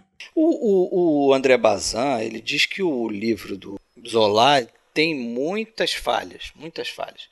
Inclusive ele defende que o filme é, elevou todos os aspectos do livro do, do Zola. Então, assim, na, eu não li o livro, né, mas na opinião do André Bazin, o filme do Renoir é superior ao livro. Um caso claro onde isso acontece. Inclusive, ele, ele foi fiel assim em algumas coisas, mas ele cortou, ele fez, né? Claro, né? Você tem que fazer isso porque o livro é muito maior. A primeira grande mudança foi a mudança de, de época, né? Exato. Que a, a história se passa lá no do Zola, se passa no chamado é, segundo império ali por volta de, de 1870, na época ali da Guerra Franco-Prussiana e tal. É. E a, uma razão bem prática mesmo forçou essa mudança porque ele, ele queria filmar, ele ia filmar naturalmente usando trilhos é, que existiam naquele ano de, de 38 e os trilhos de 38 não, não eram é, as, as locomotivas né, de 38, também. as estações de 38 não eram as mesmas de 68 anos atrás. Então ia encarecer muito construir tudo isso para reviver aquela época lá, né? Já que não seria um filme de estúdio, né? Seria um filme filmado realmente no, nos trilhos entre Paris e Le Havre. É, e o Renoir até surgiu a, a, oportunidade de fazer o filme, ele não tinha lido o livro ainda, ele não conhecia o livro, ele só foi ler o livro do uh, o, do Zola, depois que convidaram ele para fazer o filme. E ele disse que leu rapidamente também, depois escreveu rapidamente o roteiro. É, e o, o Gaban, o, o Renoir conta que o Gaban, ele por vezes fez esse trajeto né, de locomotiva, operando a locomotiva entre Le Havre e, e Paris, né, justamente para treinar para o papel. Sem que os passageiros soubessem. Sem que os passageiros Exatamente. soubessem. Então ele, ele chega a falar assim: ó, a quantidade de turista americano que deve ter andado nesse trem e que não percebeu que estava sendo guiado por um ator francês famoso. É, e, né? e, e, por sinal, o Renoir disse que foi muito difícil filmar porque foi todo feito, não todo, todo, mas uma maior parte, eles estavam realmente filmando com o trem em movimento, né? Então, e foi uma grande dificuldade, porque tinha que filmar ali, não, não, era em estúdio, era na locomotiva de verdade é, tal. É aquela história, né, que a gente contou um pouco quando a gente fez a General, né? Quem faz um filme com uma locomotiva tem que fazer com duas, pelo menos. porque a outra você bota a câmera e acompanha a locomotiva que você está filmando, né? Mas parece que nesse filme eles fizeram com três locomotivas, porque eles usaram uma terceira locomotiva para impulsionar a locomotiva que estava com a câmera. Ah. E, e, eles conseguirem um arranque maior para poder justamente fazer alguns planos ali e passar a outra locomotiva, né? Então ele usa eh, locações reais ali, né, na, na, na Gare Sala, na estação Salazar em Paris e a de Le Havre e, e, o trecho férreo que existia entre as duas cidades, né? E, o, então, e o filme começa, inclu, o filme começa inclusive com o ponto de vista da locomotiva, né?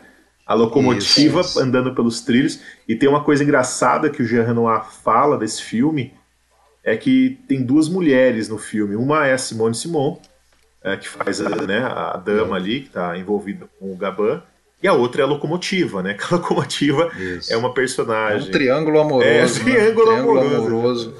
O Gabin dividido entre as duas. É. Né? Mas é um filme, é um filme impressionante, eu acho incrível também. Eu gosto, gosto demais também desse filme, eu acho incrível.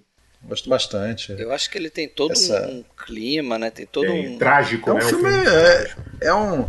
É, lembrando que a gente não falou até agora que nesse período aí tinha um movimento marcante no cinema francês do realismo poético, Sim, né? Isso. É, inclusive temos aí vários filmes do Marcel Carnet que a gente já comentou quando a gente fez o episódio sobre Marcel Carnet que estão incluídos aí, né? Como Hotel do Norte, Cais das Sombras, o Trágico Amanhecer. Trágico Amanhecer. Do Jean Renoir, o A Besta Humana pode ser colocado aí também, apesar de que eu vejo no Besta Humana quase um precursor do cinema no ar, né? E tem uma com relação certeza, forte com entre certeza é influência. Né? Certeza. Tanto é que foi refilmado pelo Fritz Lang Exato. lá em 53. Mas com muita diferença, né? A versão do Fritz Lang mudou muita coisa.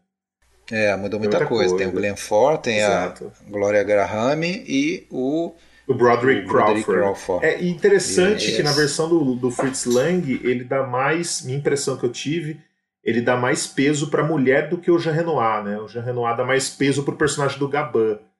Então, é o desejo humano, desejo né? Humano, exatamente. Desejo humano, eu tava esquecendo o título. Human Desire. Eu, eu particularmente prefiro a versão do, do Não, ah, eu também. Ah, eu também. Somos três, é, então. E eu acho que tem um, um twist aí. É, se, você, se você pensar a personagem da Simone Simon como uma femme fatale, que ela é, no final das contas, né? Até o, esse produtor Hakim é, queria que fosse uma, uma atriz com mais cara de vamp mesmo, né? E o, e o Renoir dizia que não, a Simone Simon foi a escolha perfeita, porque ela é uma, uma vamp com cara de anjo. Para fazer a Severine. Para fazer a Severine. Então, tem um, tem um, um, Não sei se é um twist, porque essa personagem da Femme Fatale não estava tão estabelecida assim. Mas é, é, é, comum a gente ver no filme no ar a Femme Fatale é, conseguir se dar bem, né?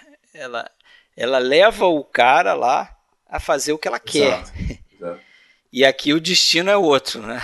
É, e, e, e pegando essa questão da Femme Fatale. Sem contar muito, sem dar muito spoiler. Sim, é, mas pegando essa questão da Femme Fatale, e já que a gente falou da versão do Fritz Lang, eu acho que na versão do Fritz Lang a gente tem muito mais ali uma Femme Fatale, no sentido noir, no sentido né, que a gente obtém depois com o cinema americano, do que na versão do Renoir. Eu acho que a versão do Renoir, Sim. ela me parece que tem, o Renoir, de certa forma, eu acho que o cinema dele, ele tenta não rotular demais, né? Eu não sei, eu, eu vejo que Isso. no cinema americano não. a gente percebe muito mais é esses rótulos. O Renoir, ele, ele luta com um pouco contra esses rótulos, e eu acho que por isso que é tão interessante.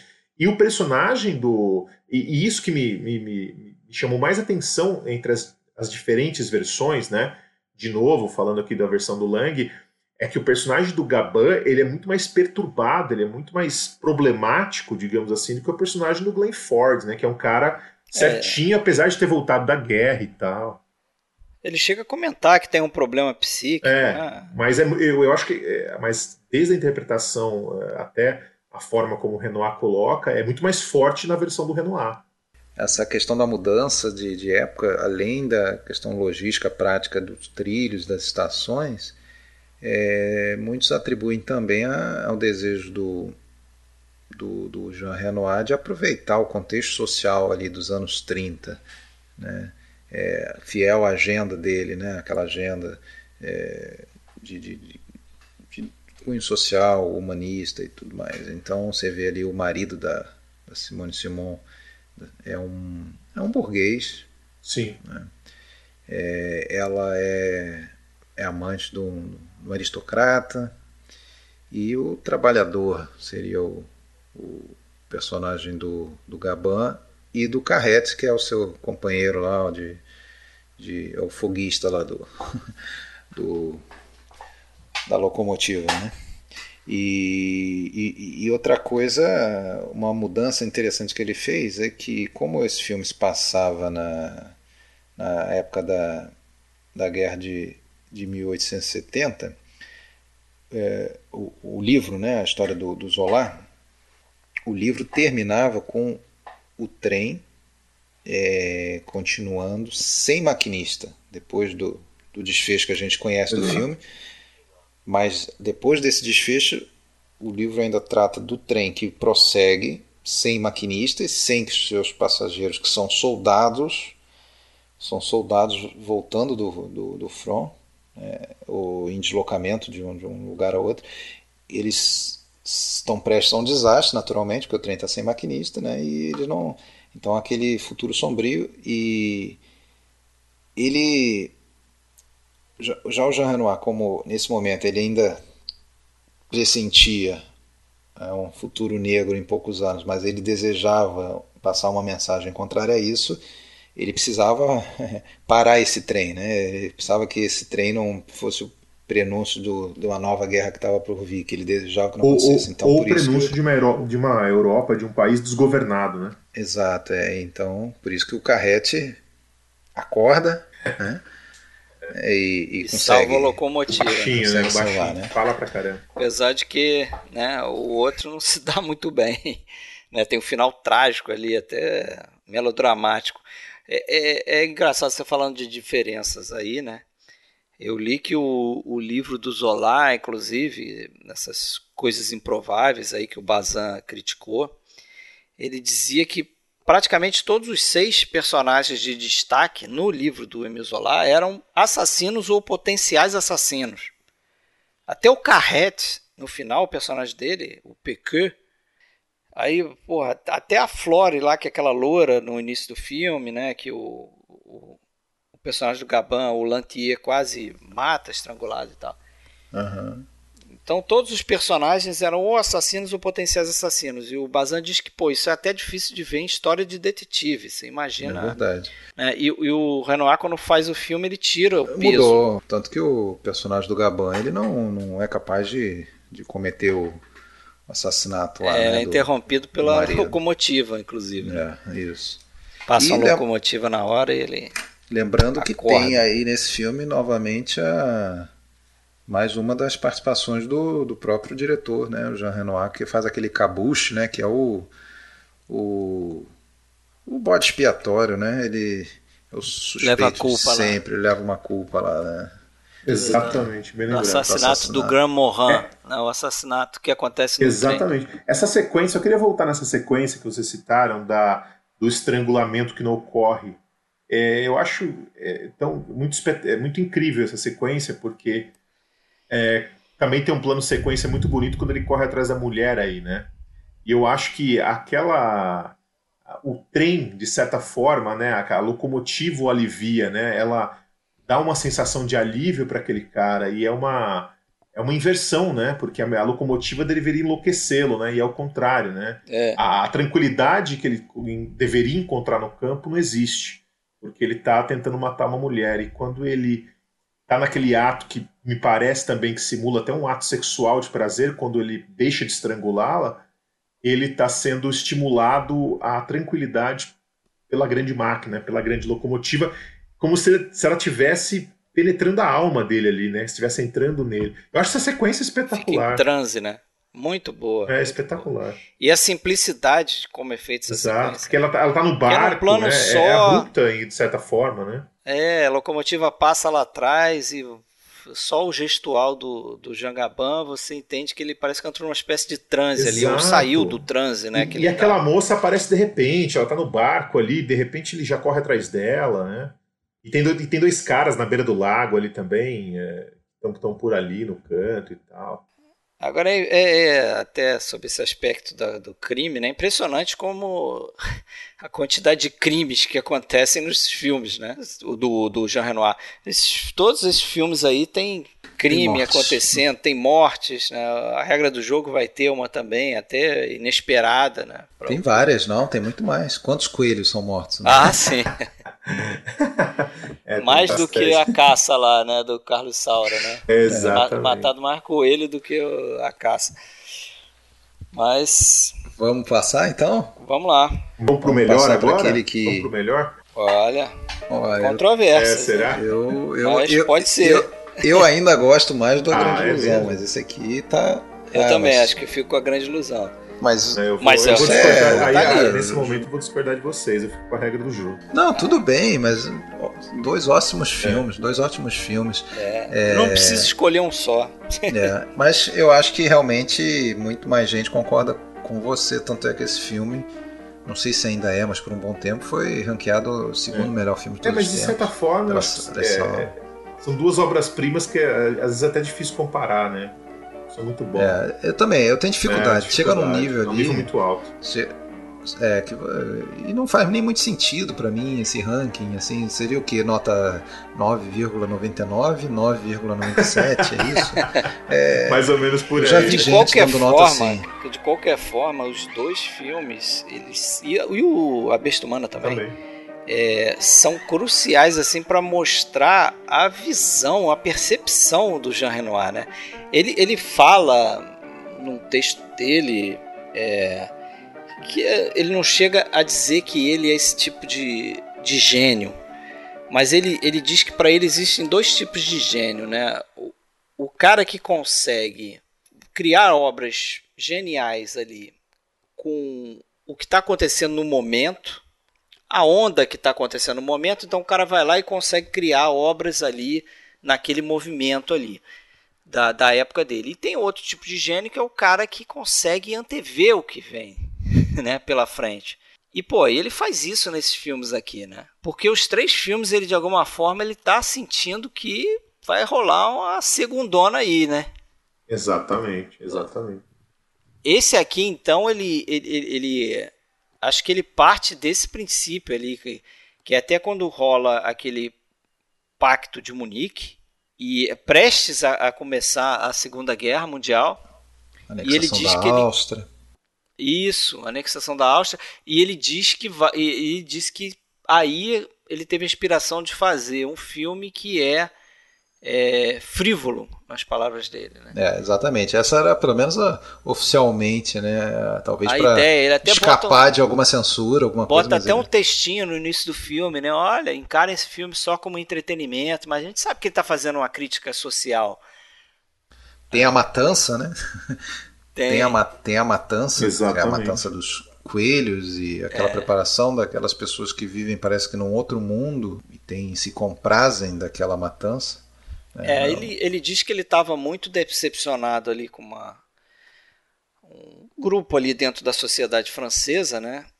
De pessoas ricas que viviam como os ricos vivem aqui nesse filme, né? O cara não tem nenhuma preocupação a não ser é, correr atrás de mulher, correr atrás de homem, ter aqueles romances ali casuais, ir para sua casa, sua mansão no campo, é, praticar esportes e fazer festas e tudo, né, à beira do, do que seria uma tragédia né, que se aproximava aí. Então tem aquela frase que eu até postei ontem lá do de um crítico chamado Richard Roud que escreveu lá um, um, um livro chamado cinema francês, uh, dicionário crítico, e ele fala que se a França fosse destruída amanhã e nada restasse além desse filme, a regra do jogo, o país todo e sua civilização poderiam ser reconstruídos a partir dele. Né? A gente entende o que ele quer dizer porque esse filme respira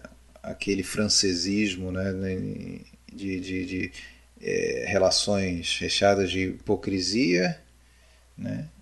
de frivolidade. É uma sociedade condenada, da, da impressão que dá é que é uma sociedade muito é, vazia, condenada.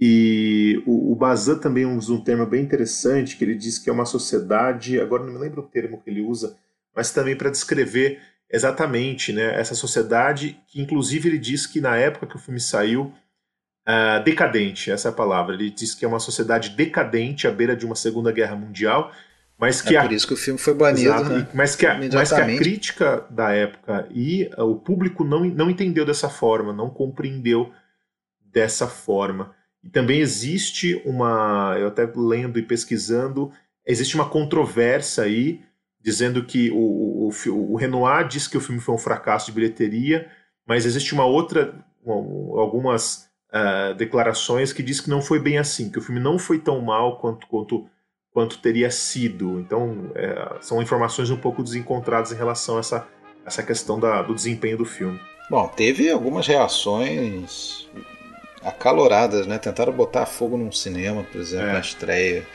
É, isso é, é, é histórico, que, né? que ele viu, né, um cara acendendo um jornal e que estava prestes a botar fogo. E muito, e muito do que e muito do que do status que esse filme tem hoje é um status quase mítico é. que esse filme tem hoje. É, não, não estou dizendo que o filme não seja excelente em aspectos técnicos e tal, mas é, muito se deve a essa a essa comoção que ele causou, né, a tudo que ele simboliza em termos de, de, de divergências, né, e de mostrar uma realidade que precisava ser escondida e que foi escondida por muito tempo. Tanto é que esse sim, o negativo original foi destruído mesmo, né, em 40. Não sei se você tem uma historinha longa aí também, não. longa não, mas eu sei que a versão que foi pro cinema é uma versão de 94 É um pouco minutos. menor, né? É um pouco é. menor. Aí o que aconteceu? Segundo o Jean Renoir, o fracasso foi tão grande que ele aceitou reduzir ainda Exato. mais. Então ele fez um corte para 81 minutos do filme. E, e depois, em 1959, é, dois é, entusiastas buscaram restaurar o filme, mas aí fizeram o corte que a gente conhece hoje, que é a versão de 1 hora e 46 minutos, 106 minutos. É, botaram várias cenas que haviam sido filmadas e deixadas de lado pelo Jean Renoir e fizeram o, o corte, a versão que a gente conhece hoje. Parece que essa versão de 81 minutos existe, mas é difícil o acesso. Agora tem uma versão de quase uma hora e cinquenta, né? 110 minutos. A versão que eu, a versão que eu vi tem uma hora e quarenta e, e Não, dois, acho que a, a é. única é, é, de 40, é uma hora e 46. É, uma hora e 46. É, 46, é isso aí. A mais famosa. É. Inclusive, é um dos poucos casos em que a versão de dire, do diretor é menor do que a versão é. mais conhecida, né? Então. É curioso. E como como, bom, esses dois caras que você citou, né, só para citar o nome deles, já que todo francês aí tem que começar com J, é o Jean Gaborry e Jacques Duran. Isso, inclusive essa versão de, de 106 minutos, ela tem cenas importantes que, as, que a de 81 não tem, como por exemplo aquele diálogo muito interessante, você até postou no nosso grupo lá, Alexandre, que é o do aquele momento em que o personagem do Otávio, o Octavio fala para Christine que ah, os jornais mentem, o cinema mente, todo mundo mente. É, por que, que a gente que é o próprio Jean Renoir. É, é aquilo é uma Exato, declaração exatamente. dele. É, é, é, ele deixando de ser o personagem e colocando o pensamento dele. E, e, o próprio Renoir, ele define o personagem dele, o Octave, como uma espécie de mestre de cerimônias, que é aquele cara que ao mesmo tempo está em todo lugar, mas que não está em nenhum lugar, né? Ele tá, é sempre o cara que está de lado ali, de canto, assistindo é. tudo acontecer. É, ele é central, né? E o final, e, né, olha eu de novo aqui falando do final, é marcante porque ele poderia ser o protagonista do final, mas ele também abre mão do, do, do digamos, da fuga. Ele abre mão daquela fuga e, e permite que o outro assuma o protagonismo. E, e aí acaba dando aquela tragédia também que a gente sabe, né?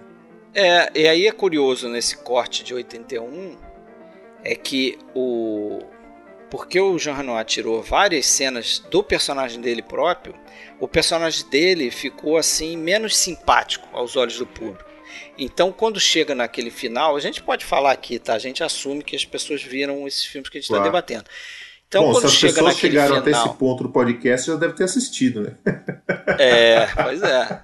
Eu vou dar um spoiler aqui. Chega naquele final que ele entra na casa é, para pegar o, o, o, casaco lá da mulher, porque ele vai fugir com a mulher, com a Christine Sim. e tal. Ele e o Octavio, né?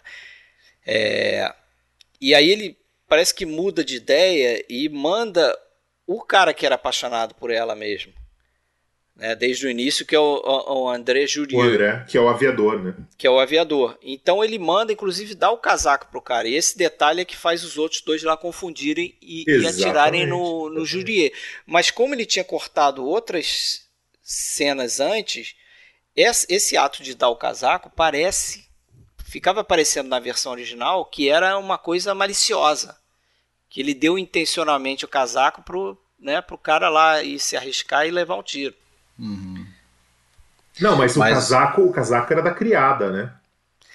Não, o não, eu digo o casaco. Você lembra que quando o cara tá para sair, ele fala assim: não, o, o, casaco era da criada, ok. Mas quando o Jurier vai sair. Sim. Ele, ele pega o casaco, o casaco dele, já. É, ele fala é, para você não passar frio e tal. Pra você não passar frio, mas é o casaco é, dele. É, porque nesse momento, nesse momento, o Schumacher, Schumacher lá o, o guarda-caça. e ele já tinha se decidido, ou pelo menos já tinha sido convencido pelo. Ele ia matar pelo, o cara. Pelo Carrete lá, o Marceau. A matar, matar ele, não matar, matar Otávio, a mulher né? dele. Ou matar os matar dois. Matar o Otávio. Matar o Otávio. Otávio. Aí o Otávio saiu. É, aí o Otávio saiu. Então, quando o Otávio voltasse, ele ia matar o Otávio. Quando volta o aviador usando o casaco do Otávio, são, são, dois, são duas trocas de casaco que confundem o, Exato, o, o Schumacher, que está totalmente fora de si, né? De ciúme. Engraçado que a única, tra... a única traição verdadeira ali foi com o Marceau, que está do lado dele, meio que. Isso virou amiguinha agora. Emparcerando com ele para fazer o crime, né? Mas Agora, que vai fugir rapidamente depois. É, né? vai fugir, exatamente, engraçado. É o né? primeiro Agora, essa, essa, esse abate ali, essa coisa, essa tragédia, tragédia para nós, né? Porque para eles ali fica tudo bem rapidinho, né? Ninguém se comove muito, não. E, eles, e depois eles tratam como um acidente, né? Aquilo foi um acidente. É, tem um tá? discurso, né, do personagem do Marcelo Daliot. É. Mas aquilo ali é muito interessante você pensar que ele, aquele aviador, ele era meio o, o cara que devia morrer mesmo para naquele meio ali, porque era o cara diferente, né? Ele é o cara, cara idealista, né? Inclusive, é o cara, exato, é, ele é um, um herói. Mas, mas, mas o, o, engraçado, eu, eu acho irônico isso, porque quem, tanto quem leva o tiro e quem atira são os únicos idealistas e verdadeiramente apaixonados da história, né?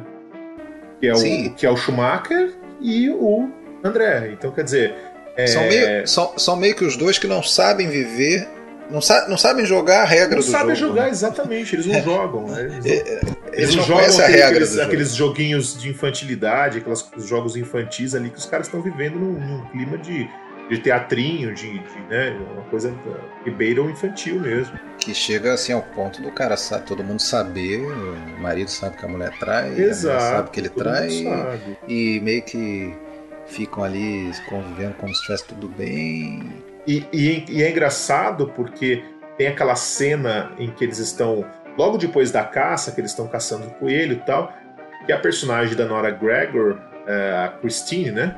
Isso. Ela, ela começa a olhar o, o binóculo e ela ah, vê o marido sim. traindo o marido com o amante. Né, que e foi é, também para casa. É o beijo de despedida, né?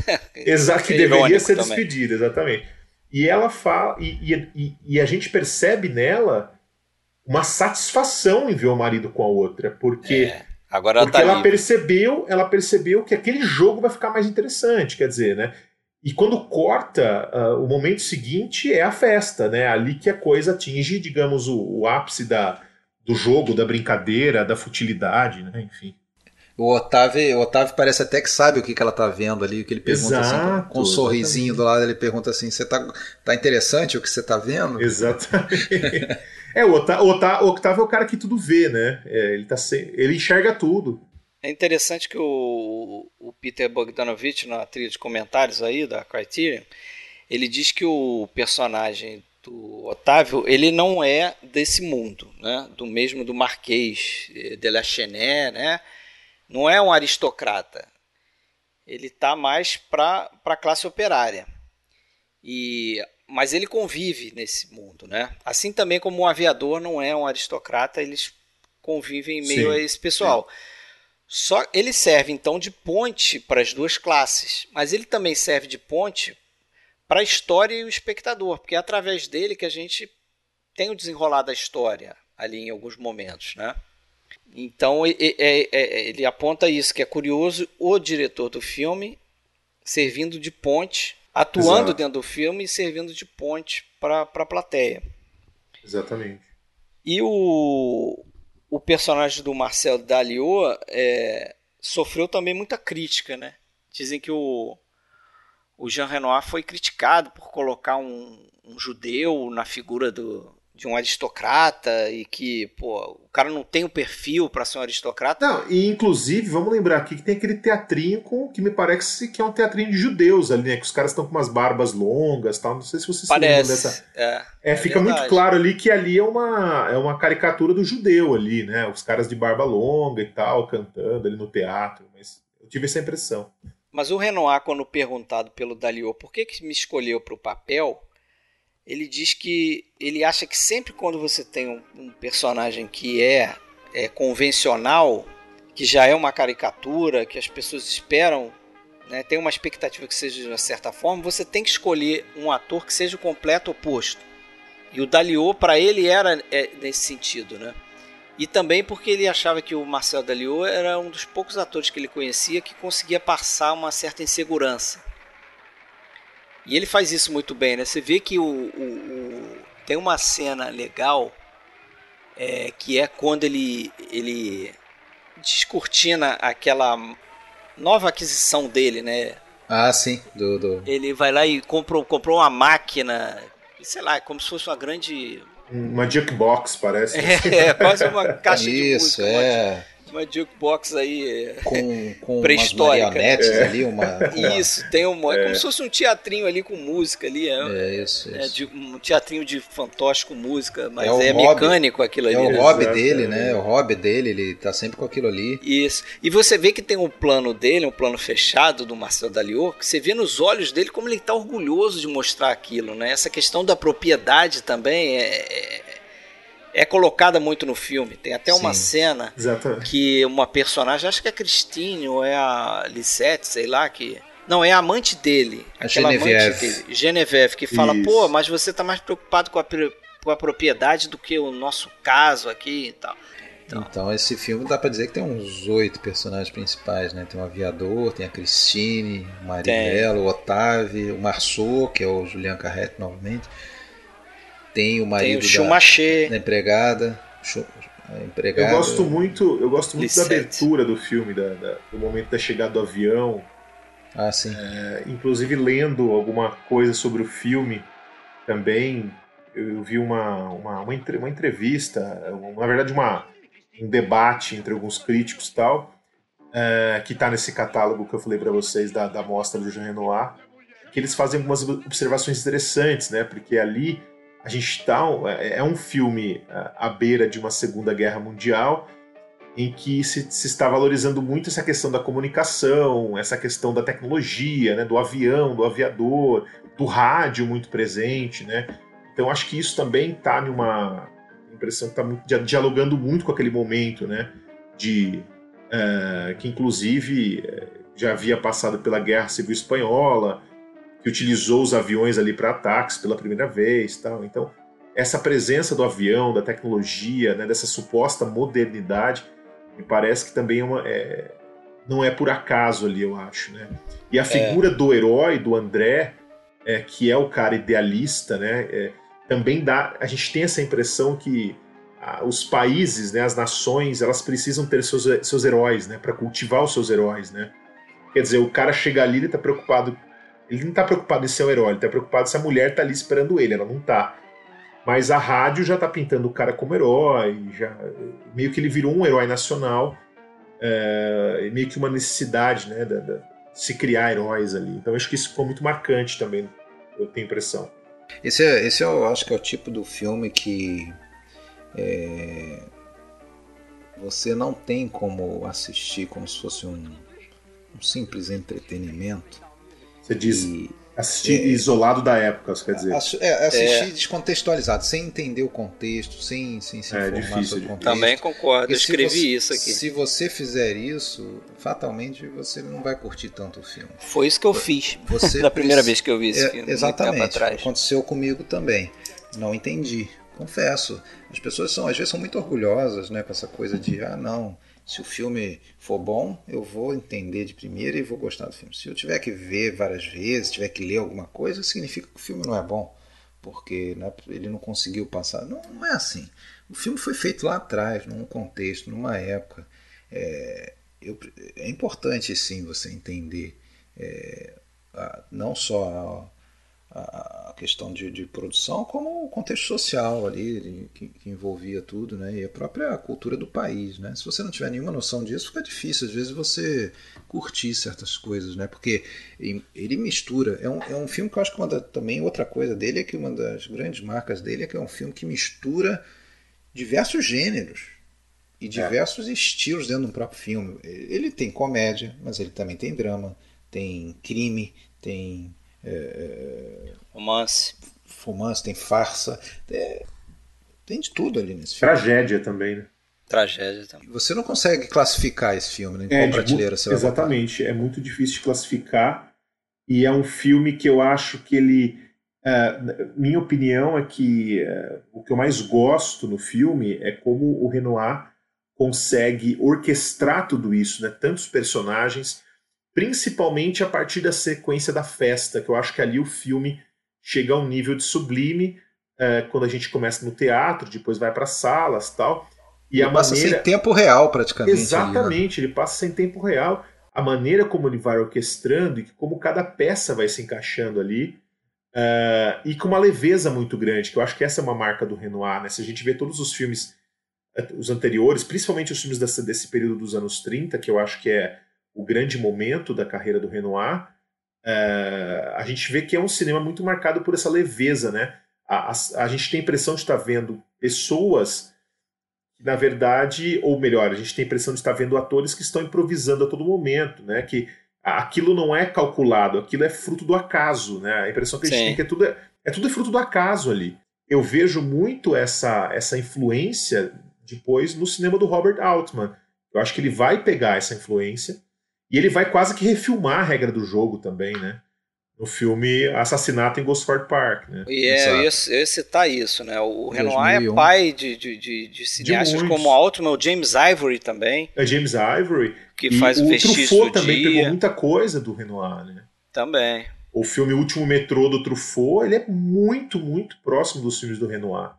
É, é por esse descompromisso, ainda que se passe em uma época tão difícil, tão complicada, em um meio tão né, fútil, vazio, você encontra uma veia para comédia ali, e eu acho que ele faz isso de uma maneira espetacular, né? Eu acho, eu acho que ele consegue ser muito, muito, muito feliz nessa orquestração é, que ele faz dessas personagens ali. Às vezes passa até uma, uma impressão, pode ser que seja apenas uma impressão, de que ele não era um cineasta que se levava tão a sério Sim. É, isso, isso talvez tenha a ver com essa leveza com que ele consegue tem uma, passar tem uma, nos filmes dele. uma declaração dele que ele diz que ele é, sempre deixou os atores muito à vontade para criar, né? Para improvisar. Para improvisar, exatamente.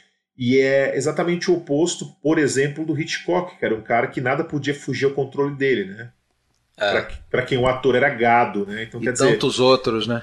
exatamente, tantos outros. Então, quer dizer, é, é, uma forma de direção que eu acho é, diferente, né? Você dá liberdade para o seu ator criar, para o seu ator improvisar, tal. É. Agora, esse filme teve assim, então esse essa esse ressurgimento em 59, 60 e daí sim ele foi é, galgando um status de obra-prima pessoal da carreira do cinema, mais uma vez, várias, várias, vários casos a gente sempre fala deles, né, que são responsáveis por é, tirar do ostracismo gente lá do passado e transformar em, né, em no status né, que tem até hoje de, de, de grande gênio, de grande autor, né, no caso do Renoir, talvez um dos maiores representantes desse termo, autor, seja o Renoir, que até por conta daquela aquele modus operandi lá desde os anos 30 de não ser um estúdio system lá Estados Unidos propiciou o surgimento desse conceito autor, né, muito mais do que em outros lugares, né. É, mas também não podemos deixar de, de, citar muita gente que filhote dele, né, de certa forma, um deles é o, o Visconde, que foi assistente dele num dia no campo, por exemplo, nos anos 30 Outro, um cara que quando estava é, fazendo lá o seu primeiro filme, ou pensando em fazer seu primeiro filme lá na Índia, Sim, é, teve contato com ele, que foi o Satyajit Ray, né? É. Que ele foi para lá filmar o, é, o Rio, Rio Sagrado. Rio Sagrado, né? A gente ainda não acabou, acho, de falar da, da, regra do jogo, mas só lembrando que pouco depois desse filme, em 40, ele sai da, da, da França, vai para os Estados Unidos, né? Fugindo aí do, do nazismo, evidentemente.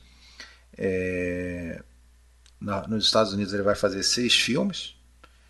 É, críticas são variáveis né, entre eu, filmes. Eu tenho alguns americanos que eu acho incríveis, eu acho muito bons, viu? É. Ele fez. Eu não vi, eu vi, eu vi, eu acho que três desses seis aí que ele fez lá. É, eu vi, eu vi dois. Eu vi Essa Terra é Minha e vi esse o The Southern, né? O... É, o Southern é, eu esse eu vi também. Eu esse tá vi... tá na caixa. Eu tá vi na caixa o... da... Tá na caixa da Versátil, né? É. É, esse eu vi também. É... E eu vi o Diário de uma Camareira, que não tem outro nome no Brasil. Esse, filme, é, esse, né? esse eu vi é, também. É, esse é muito bom, eu gostei bastante dessa adaptação. É, é. E outro, depois ele faz um filme que está no, no cânone no ar aí, uh, The Woman on the Beach, não lembro qual é o, Sim, o título verdade. em português, que é com. Ah, com esse Robert, eu vi também. Com Robert Ryan.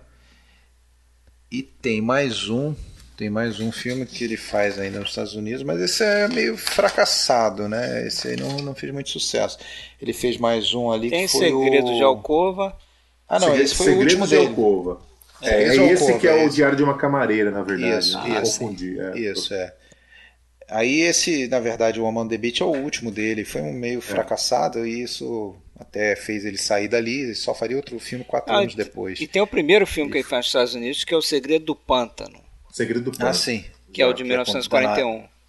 Dana Andrews, né? Exato. É. E ele vai depois, então, para a Índia, né? Fazer o Rio Sagrado, e aí ele tem um contato com Satyajit Ray, né?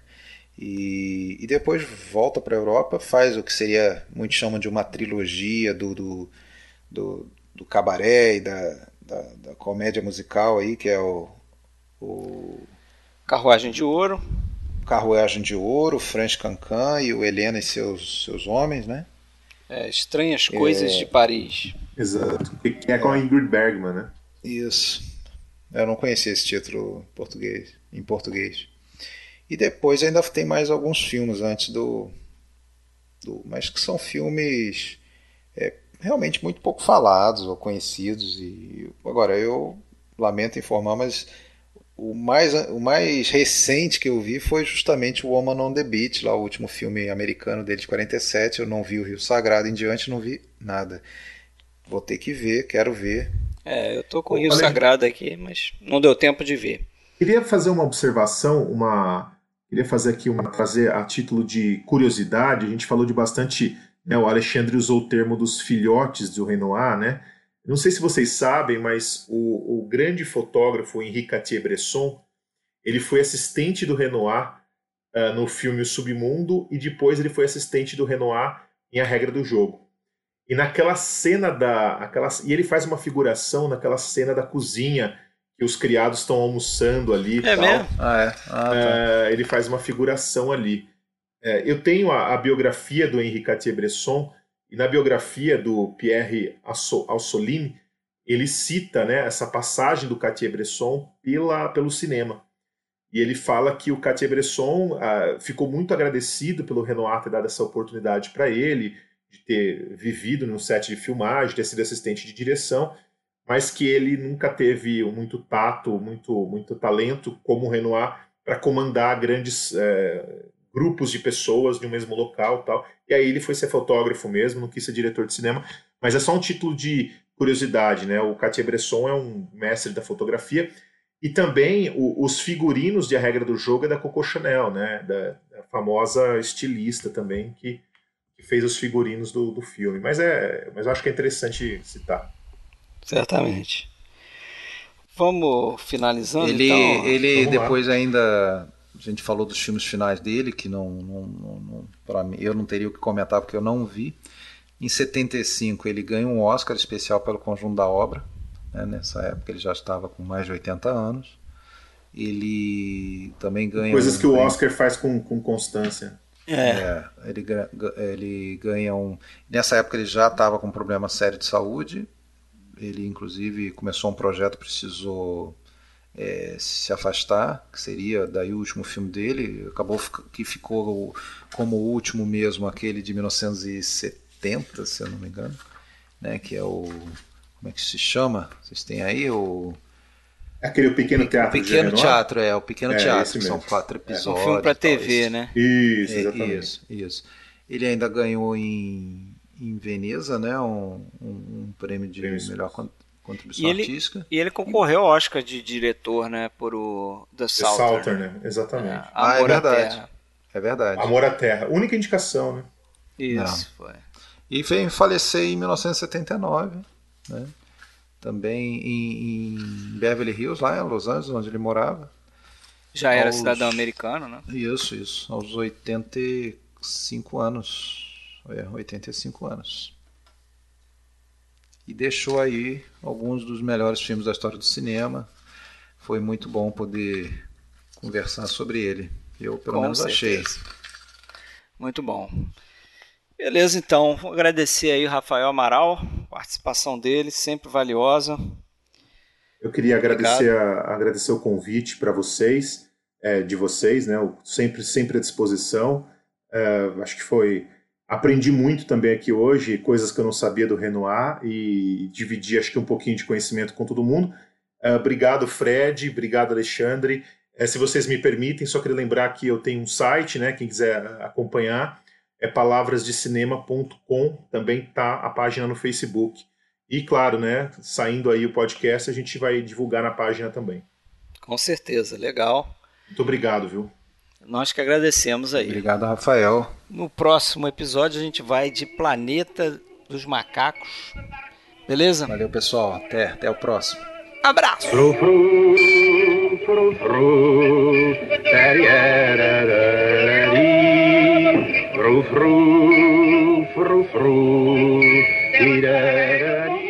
Mensch, hör auf! Wir sind in der Schweiz. Desto besser für Sie.